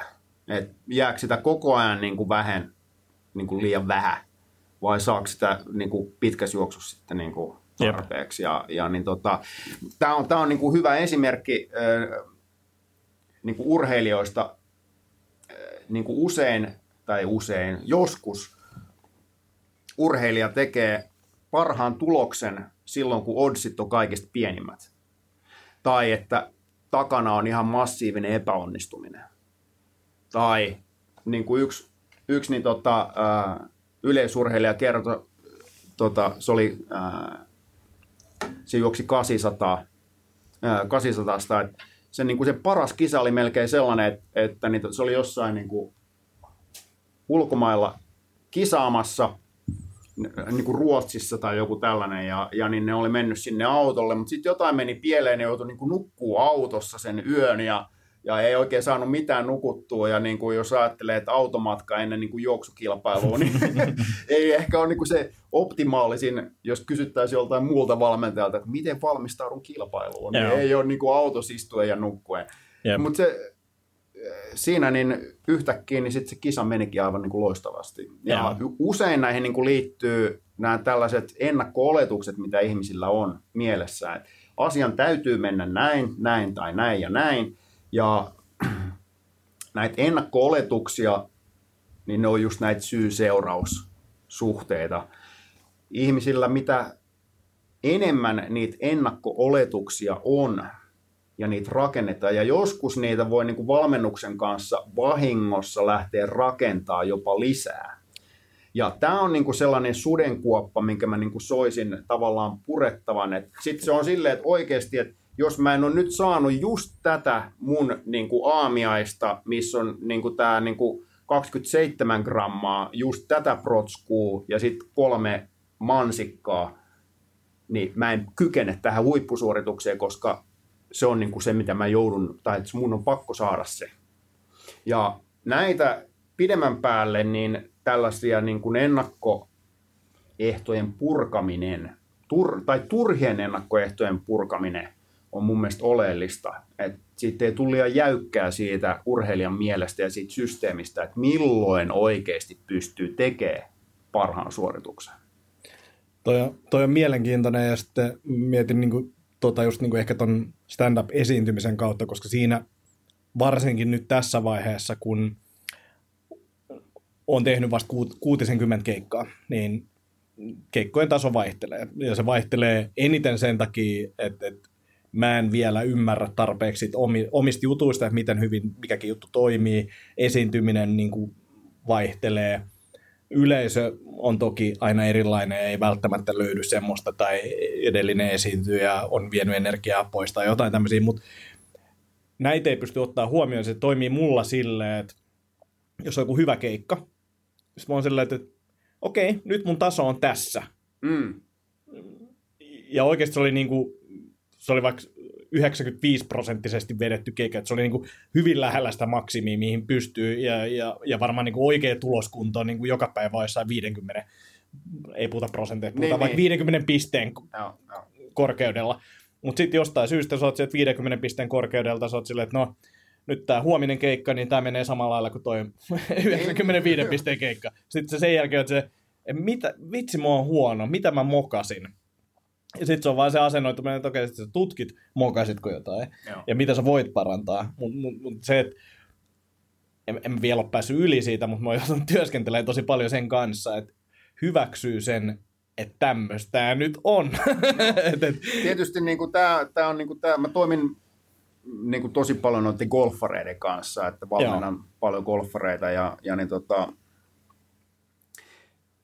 No tämä ei ole ehkä nyt heillä enää, koska ne, ketä valmennan, niin ne on niin kuin jo hyviä, ne on ammattilaisia tai maajoukkoissa tai sitten korkealla tasolla niin kuin amatöörigolfissa. Mutta siis sanotaan tällainen harrastelija-golfari, sehän on just tämä karikatyyri siitä, että, että kun on kerran saanut paarin, jollain väylällä, niin kuin sägällä, yep. niin voi hemmetti, kun sitä on pettynyt, kun sitten yhtäkkiä kun tuleekin tripla bogi, kun kyllä mun nyt se paari pitäisi saada. Kyllä. Et jotenkin niin kuin odotukset ja niin kuin realismi niin kuin ei ole, mutta täytyy tähän samaan hengenvetoon sanoa, että, että yksi tärkeimpiä juttuja, mitä mä sitten, jos puhutaan nyt urheilijasta, ei puhuta nyt harrastajasta niin kuin golfin suhteen, mutta urheilijasta ylipäänsä, niin on kyllä se miettiminen, että minkä näköinen se on se huippusuoritus, niin kuin sullakin siellä stand-up-lavalla, että jos sä ajattelet sitä seuraavaa keikkaa, niin tämä on jännä, että millä tavalla niin kuin mieli oppii näitä asioita. Et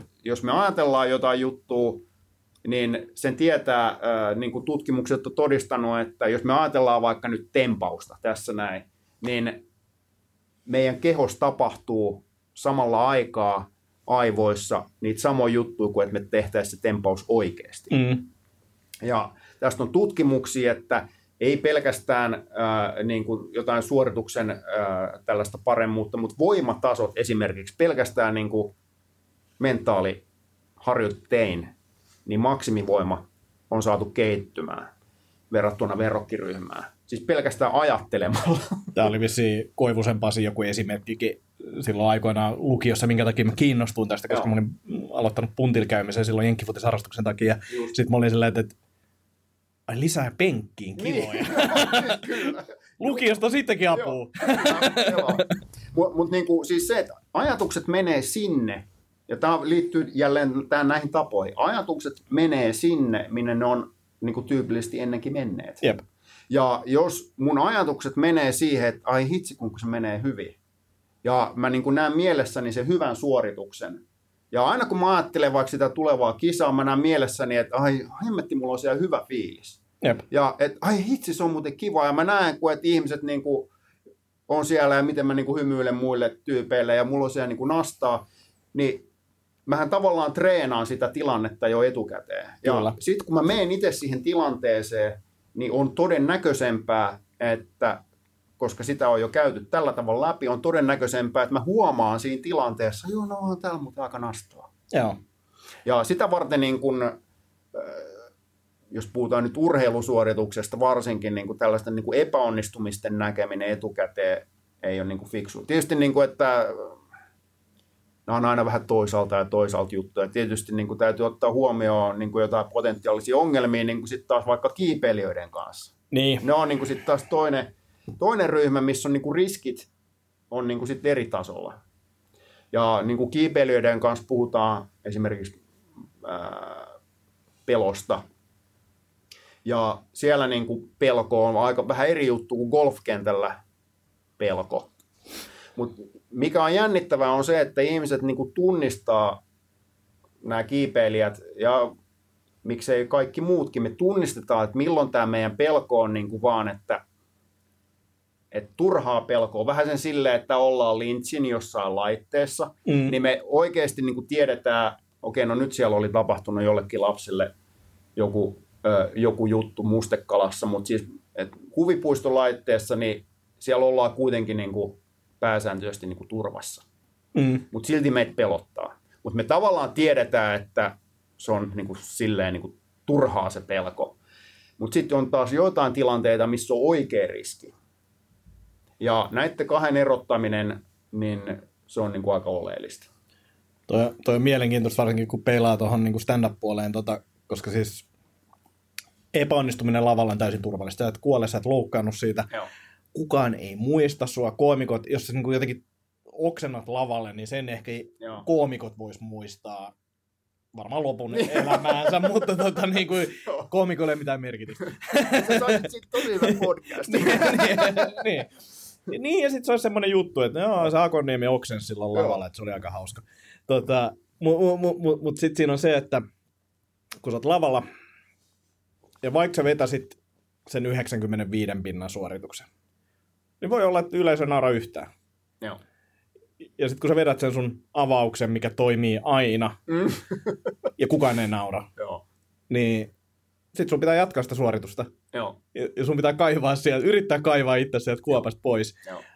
Ja se vaikeus on siinä se, että ei ehkä se, että nyt kun mä tätä pohdin samalla, kun sä tuossa puhuit, niin ei ehkä se, että mulla on odotus, että nyt tämä keikka tulee meneen tälleen. Ja sitten kun mulla on niin niitä eri juttuja ja muita, ja mä tiedän, osa on vahvempi, osa on heikompi, osa on ihan uusia ekaa kertaa lavalla tai muuta. Ja mulla on tiettyä odotusarvoa niille jutuille. Historian kautta tai sitten silleen, Mm. että nyt mä luulen, että tämä on tosi hyvä juttu, ja mä en ole kertonut tätä ennen. Niin sitten se, että miten sä siinä live-tilanteessa suhtaudut siihen epäonnistumiseen silleen, että, että yleisö ei huomaa mitään. Joo. Tai miten sä käännät se, että Joo. no okei, että ette naurannut tälle ja mikäköhän se juttu on ja näin. Mutta mut se on niinku, se on, ja nyt puhutaan niinku jostain treeniklubista. Sitten jos on joku isompi keikka, minne sä meet sen niinku, niinku kisasuoritus, Joo. Niin no et sä siinäkään mahda mitään, mutta silloin sä oot varmempi siitä yleensä sulla on vielä varmemmat jutut ja näin, näin poispäin, että sit se on enemmän sitä, että käyt viihdyttää vähän Joo. yleisöä, mutta sitten ne treeniklubit on enemmän sitä treeniä ja niin voisi vertaa ainakin perusharjoitukseen, että et sit sä kokeilet ja uskallat kokeilla juttuja ja sille ei ole niin oikeasti mitään merkitystä, mitä se menee ja näin, mutta joku rahakeikka niin on varmasti semmoinen, että sit sä haluat vetää niin tosi hyvin, mutta on tosi niin kuin erilainen, tai tietyllä tapaa erilainen, mutta siinä on tosi paljon samaa. Mulle tuli tuosta niinku, tosta sun kertomasta stand-up-keikasta tuli mieleen niinku kaksi juttua, mitkä niinku selkeästi, miten mä niinku mentaalivalmentajana rupeisin niinku lähestyä tällaista tilannetta. Jos jollain on vaikka sellainen, että jos joku ei naura mun jutuille, niin sitten tavallaan jäätyy. Tai tulee tällainen, niinku, jos puhutaan niinku reaktio, mm. nopea reaktio, niin näitä nopeita reaktioita voidaan myös muuttaa. Ja tämä liittyy nyt jälleen kerran vähän sen tällaiseen, että miten aivo opetetaan, tai mieli, miten niin tota, mieli opetetaan tuomaan jonkun toisen reaktion. Ja, tämä, ja kun se reaktio tulee sieltä silleen niin kuin vähän automaattisesti, jos tulee niin kuin sellainen jäätyminen, niin sen reaktion, koska sehän tulee niin kuin näin, sitä ei niin kuin ehkä välttämättä lähde niin kuin kelaa, tai jollain toisella se mekanismi voi olla, että se niin kuin lähtee vaan niin kuin kasvamaan ja kasvamaan, mutta jos kyse on niin kuin tällaista nopeasta reaktiosta, niin miten se voidaan esimerkiksi ehdollistamisen keino on myös muita keinoja, miten se voidaan tuoda sille, että siinä ei tuu sellaista automaattista reaktioa. Eli mikä olisi se paras tapa reagoida, ja tätä voisi, niin kuin, tästä voisi tehdä niin kuin harjoitteja, ja se käydään läpi, jos erityisesti urheilijalla, otetaan vaikka nämä golfarit tota, äh, tota, tota, esimerkkinä, jos ne hei, vetää jonkun raffiin tai jonnekin, siis tekee huonon lyönnin, ja jotkut ottaa sen tosi karvaasti, erityisesti jos se on tiukka paikka. Joo. Ja sitten se vaikuttaa lyöntiin, kun kyse on niin, kuin niin pienistä asioista, millä tavalla niin kuin se hieno motoriikka toimii, niin siinä tosi pienet asiat vaikuttaa. Joo. Niin jos vähän niin kuin ketuttaa, niin taatusti vaikuttaa myös siihen seuraavaan lyöntiin. Kyllä. Niin siinä, että okei, että miten tuollaista niin huonosta lyönnistä, että ei tule sitä, että haluaisi niin kuin laittaa niin kuin driverin solmuun, niin sen sijaan tuleekin joku parempi automaattinen reaktio, niin silloin ihan mieletön vaikutus nimenomaan tähän suoritukseen. Ja varmaan tuossa stand-upissa myös, että jos tulee joku reaktio, niin miten voisi katsoa, että miten siitä reaktiosta voisi tulla jollain tavalla fiksumpi. Mä oon itse päässäni ja mun pitää ehkä ole hommassa sulta jotain valmennusta jossain vaiheessa. Koska tota, nämä on mielenkiintoisia. Mä oon itse siis niin kuin vaan automaattisesti ajanut sen päässäni siihen, että jos yleisö ei naura, niin se mun reaktio lähtökohtaisesti tällä hetkellä on, on se, että mä vaan rentoudun. Joo. Tämä menee ihan päin helvettiin. Tämä ei tule menee paremmin, jos mä jotenkin niin kuin on huonompi. Joo, joo. niin mä voin vetää ihan läskiksi. Joo. Ja siitä tulee, se on korjannutkin tilanteita, mutta ehkä siinä on enemmän se, että stand-upissa rytmi on tosi tärkeä. Joo. Ja on ollut keikkoja alussa ja varmaan tulee olemaankin keikkoja. Varmasti tulee olemaan sellaisia keikkoja, missä niin alkujutut ei toimi. Ja on, on niitä tilanteita, missä sitten vaan se tahti kiihtyy. Ja se on vaan silleen, että mä vaan nyt vedän nää, että mä pääsen täältä pois. Mm, mutta että, että sitten siellä löytyy erilaisia reaktioita, ja toki se fiilis on niin se yksi, mutta sitten se voi alkaa juttelee yleisölle tai vaihtaa juttuja tai muita. Mutta mä oon vielä niin alussa, mulla ei ole ihan hirveästi vaihtoehtoja. Niin, niin, rentoutuminen on ihan hyvä. Joo, joo, joo. kyllä. Ja, ja niin tota, siis tuo rentoutuminen, mulle tuli niinku tämä toinen juttu, mikä tuossa stand-upista tuli mieleen, niin siis jokainen meistä varmasti niinku tietää sen tilanteen, että kun ollaan väitelty jonkun tyypin kanssa, ja sitten kun menee himaa, niin on, että miksi mä en sanonut, miksi mä en muuten mm. tajunnut sanoa näin. Ja kyseessähän ei ole niinku se, että se tieto tai stand-upissa se hyvä joke ei olisi ollut tavallaan sun päässä. Kyllä se oli, mutta sä et vaan päässyt siihen niin kuin ajatukseen käsiksi. Ja miksi näin on, niin se johtuu siis sun stateista, eli sun fiiliksestä. Ja, ja niin tota, tämä on se syy, että miksi mun mielestä niin kuin urheilijalle ja to, niin kuin myös esiintyville ihmisille niin kuin omien niin kuin kyky hallita omia tunteita on niin kuin avain kaikkeen hienoa niin kuin esiintyville taiteilijoille ja urheilijoille, että jos on se oikea fiilis, niin silloin alkaa niin kuin tulla niitä oikeita juttuja läpi. Koska silloin kun ihmisen päässä tai mielessä, niin siellä on kaiken näköisiä kemikaaleja ja tietyn näköinen miksi näitä, näitä kemikaaleja meidän aivoissa tekee sen, että me yhdistellään helpommin asioita, me muistetaan hyviä juttuja me voidaan yleensä niin kuin rennosti heittää jotain läppää. Hei muuten tämäkin juttu tuli mieleen. Joo.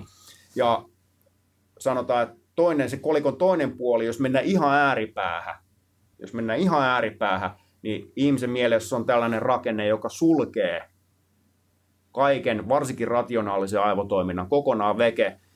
Se on tämä fight or flight tyyppinen paniikkireaktio, jossa ihmisen niin kuin, oma tavallaan, että niin siellä tapahtuu tällainen äh, take over täällä, täällä niin kuin mielen sisällä, että siellä ei itse asiassa ajatukset enää mene niin kuin muuta kuin pelkästään tota, tota, ää, sen kaikista syvimmän, eli se, joka pitää sut turvassa. Joo.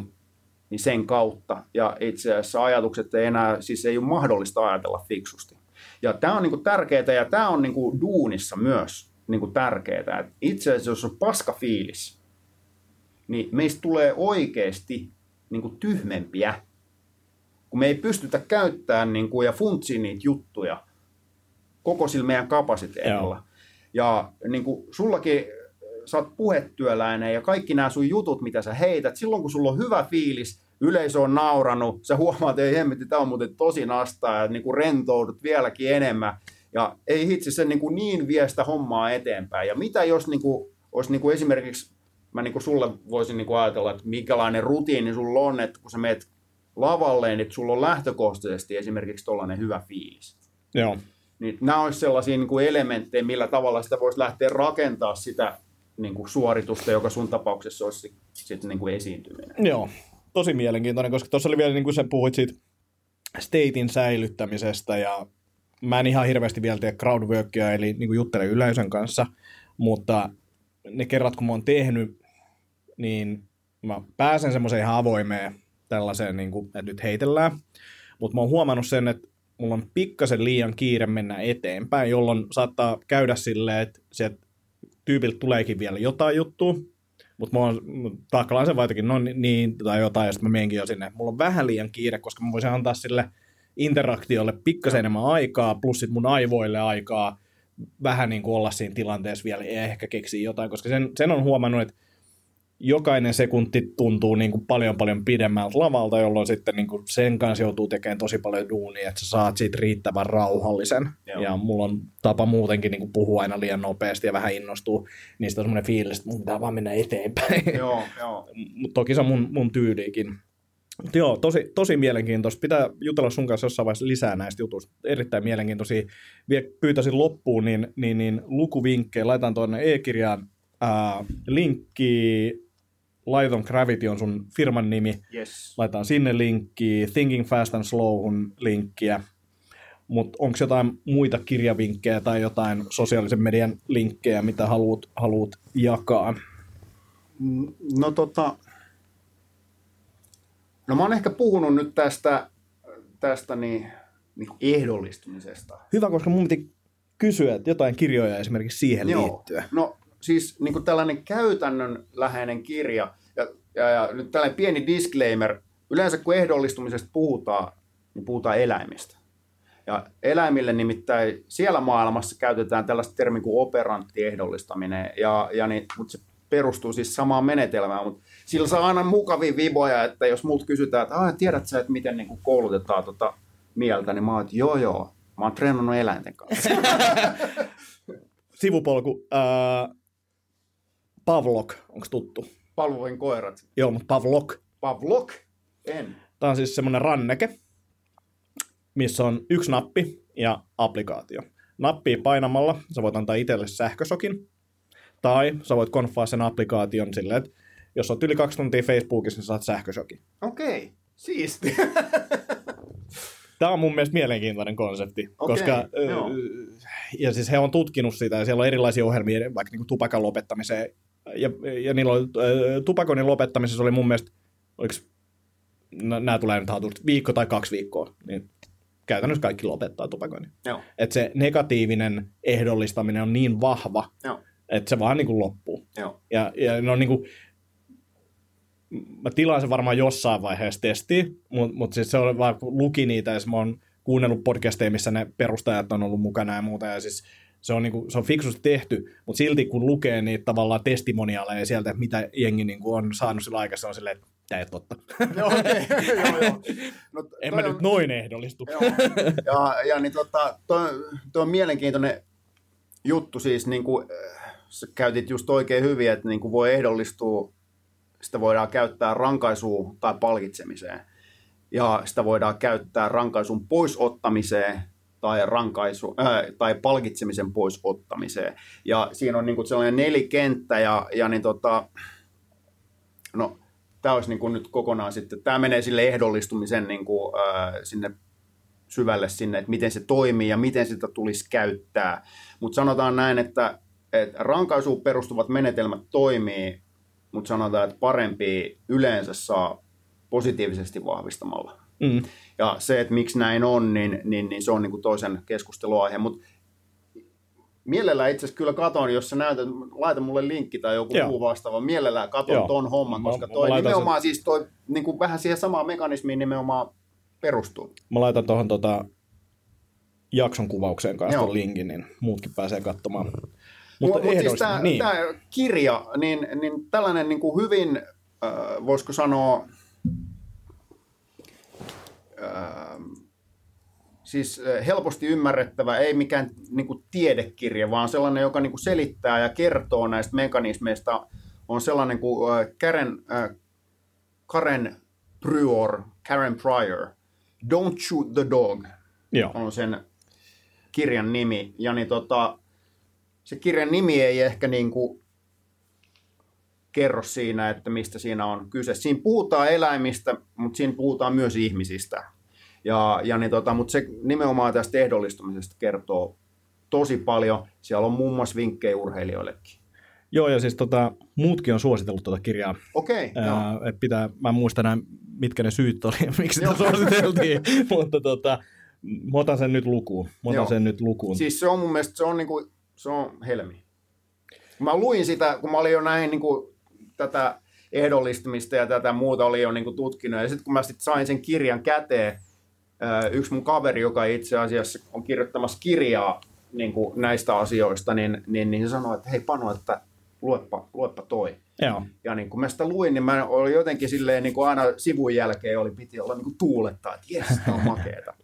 Se menee jotenkin just siihen, niin kuin mikä mulle ja mun duunissa on niin kuin jotenkin oleellista. Ja, ja jos kiinnostaa niin kuin käyttäytymisen muutos ja, ja, ja vaikka CIAn tekemä niin kuin eläin skifi juttu, miten ne on käyttänyt jotain delfinejä, niin, niin siellä on viittauksia tällaisiinkin asioihin. Tosi mielenkiintoista. Joo, pitää, pitää ottaa toi tota, haltuun ja kutsutaan sut jossain vaiheessa uudestaankin, koska tota, mulle me juttu riittäisi vähän pidemmällekin. Meillä on nytkin mennyt tunti 40 minuuttia kohta. Oho, ihan, no niin. Tota, ja mä pidennän tätä vielä. Eikä siinä vielä kaikki. lopussa tulee tosi tärkeitä asiaa, että älkää lopettako kuuntelua vielä. Ää, Lehmus Roasteri on meillä sponssina, kahvisponssina, mutta kuten huomaat, niin täällä ei nyt ole kahvipusseja missään, täällä on kaikkea muuta roinaa kyllä, mutta tota, ei ole tarjota sulle nyt kahvia mukaan, mutta suosittelen katsomaan Lehmus Roasterin kahvivalikoiman ja suosittelen sieltä tällä kertaa nyt, vaikka siellä on sitä tuskakahvia, koska sitä on rajallinen aika, niin tilatkaa sitä, eli tuska, tuskan tota, festareiden virallinen kahvi löytyy sieltä, mä nyt vielä tsekkaan, että sitä vielä sieltä löytyy, joo löytyy, niin, niin käykää tilaamassa vaikka siitä, se oli oikein loistava, tai jos ette tiedä, että mi- minkälaisista kahveista tota, tykkäätte, niin maistelupakki tilaukseen sieltä, ja jossain vaiheessa, kun mä näen, että mä tuon sulle lehmusroosterin kahvia. Yes. Ja sitten vielä, vielä yksi nopea juttu tähän loppuun, eli tota, ens, tai tällä viikolla, koska tämä tulee nyt maanantaina ulos, niin olisi muutama klubi, missä pyöritään. Eli 24. päivä perjantaina olisi Munkkiniemessä Munkkiklubi ravintola Ukkomunkissa. Siellä ollaan esiintymässä. Sitten lauantain 25. päivä 8. Jos olette Toijalassa paljujen yössä. Paljujen yö, mahtava konsepti. Siis jengi on yötä paljuissa. Yötä. Jep. Ja, ja mikä on vielä hienompaa, niin me ollaan vetämässä siellä stand-upia. Siis ihan tällainen normisetti. Joo, ilmeisesti se, mä en ole varma, miten se tulee toimimaan, mutta mä veikkaan, että siellä on lava, jonka edessä on paljon ja paljon. Joo. Ja me vedetään stand-upia siellä. Siellä on muitakin esiintyjiä, mutta tuskin olette, jo- jos ette ole ottanut lippuja siellä, niin tuskin näemme siellä. Mutta jos satutte olemaan, niin, niin, niin Toijalassa ollaan pa- paljojen yössä. Ää, oli mun mielestä kolmelta keikka siellä ja sitten illalla ollaan Tuusulassa Männistön lavalla. Siellä on hieno tanssilava, missä tota, Wow. Anita Ahonen ja sitten tota, muutama muu koomikko meitä niin ollaan esiintymässä, niin tulkaa katsomaan keikkoja. Syyskuussa vähän enemmänkin, mutta nyt tässä on nämä elokuun keikat, niin oli tässä. Kiitoksia Panu, että pääsit Kiitos, tulemaan. Kiitos, kiitos, että pääsit tulla. Ja toivottavasti, mulla on pieni jetlaki, niin toivottavasti nyt ei hirveästi huomannut tota, ajatuksen jäätymistä tässä, mutta tota, laittakaa palautetta, jos semmoista tuli. Ja käykää arvostelemassa showta ää, iTunesissa ja laittakaa linkkiä jakoon, niin, niin, niin saadaan jaksolle kuuntelijoita. Kiitos paljon vielä Yes. kerran ja tuu uudestaan ihmeessä. Kiva. No niin, moro!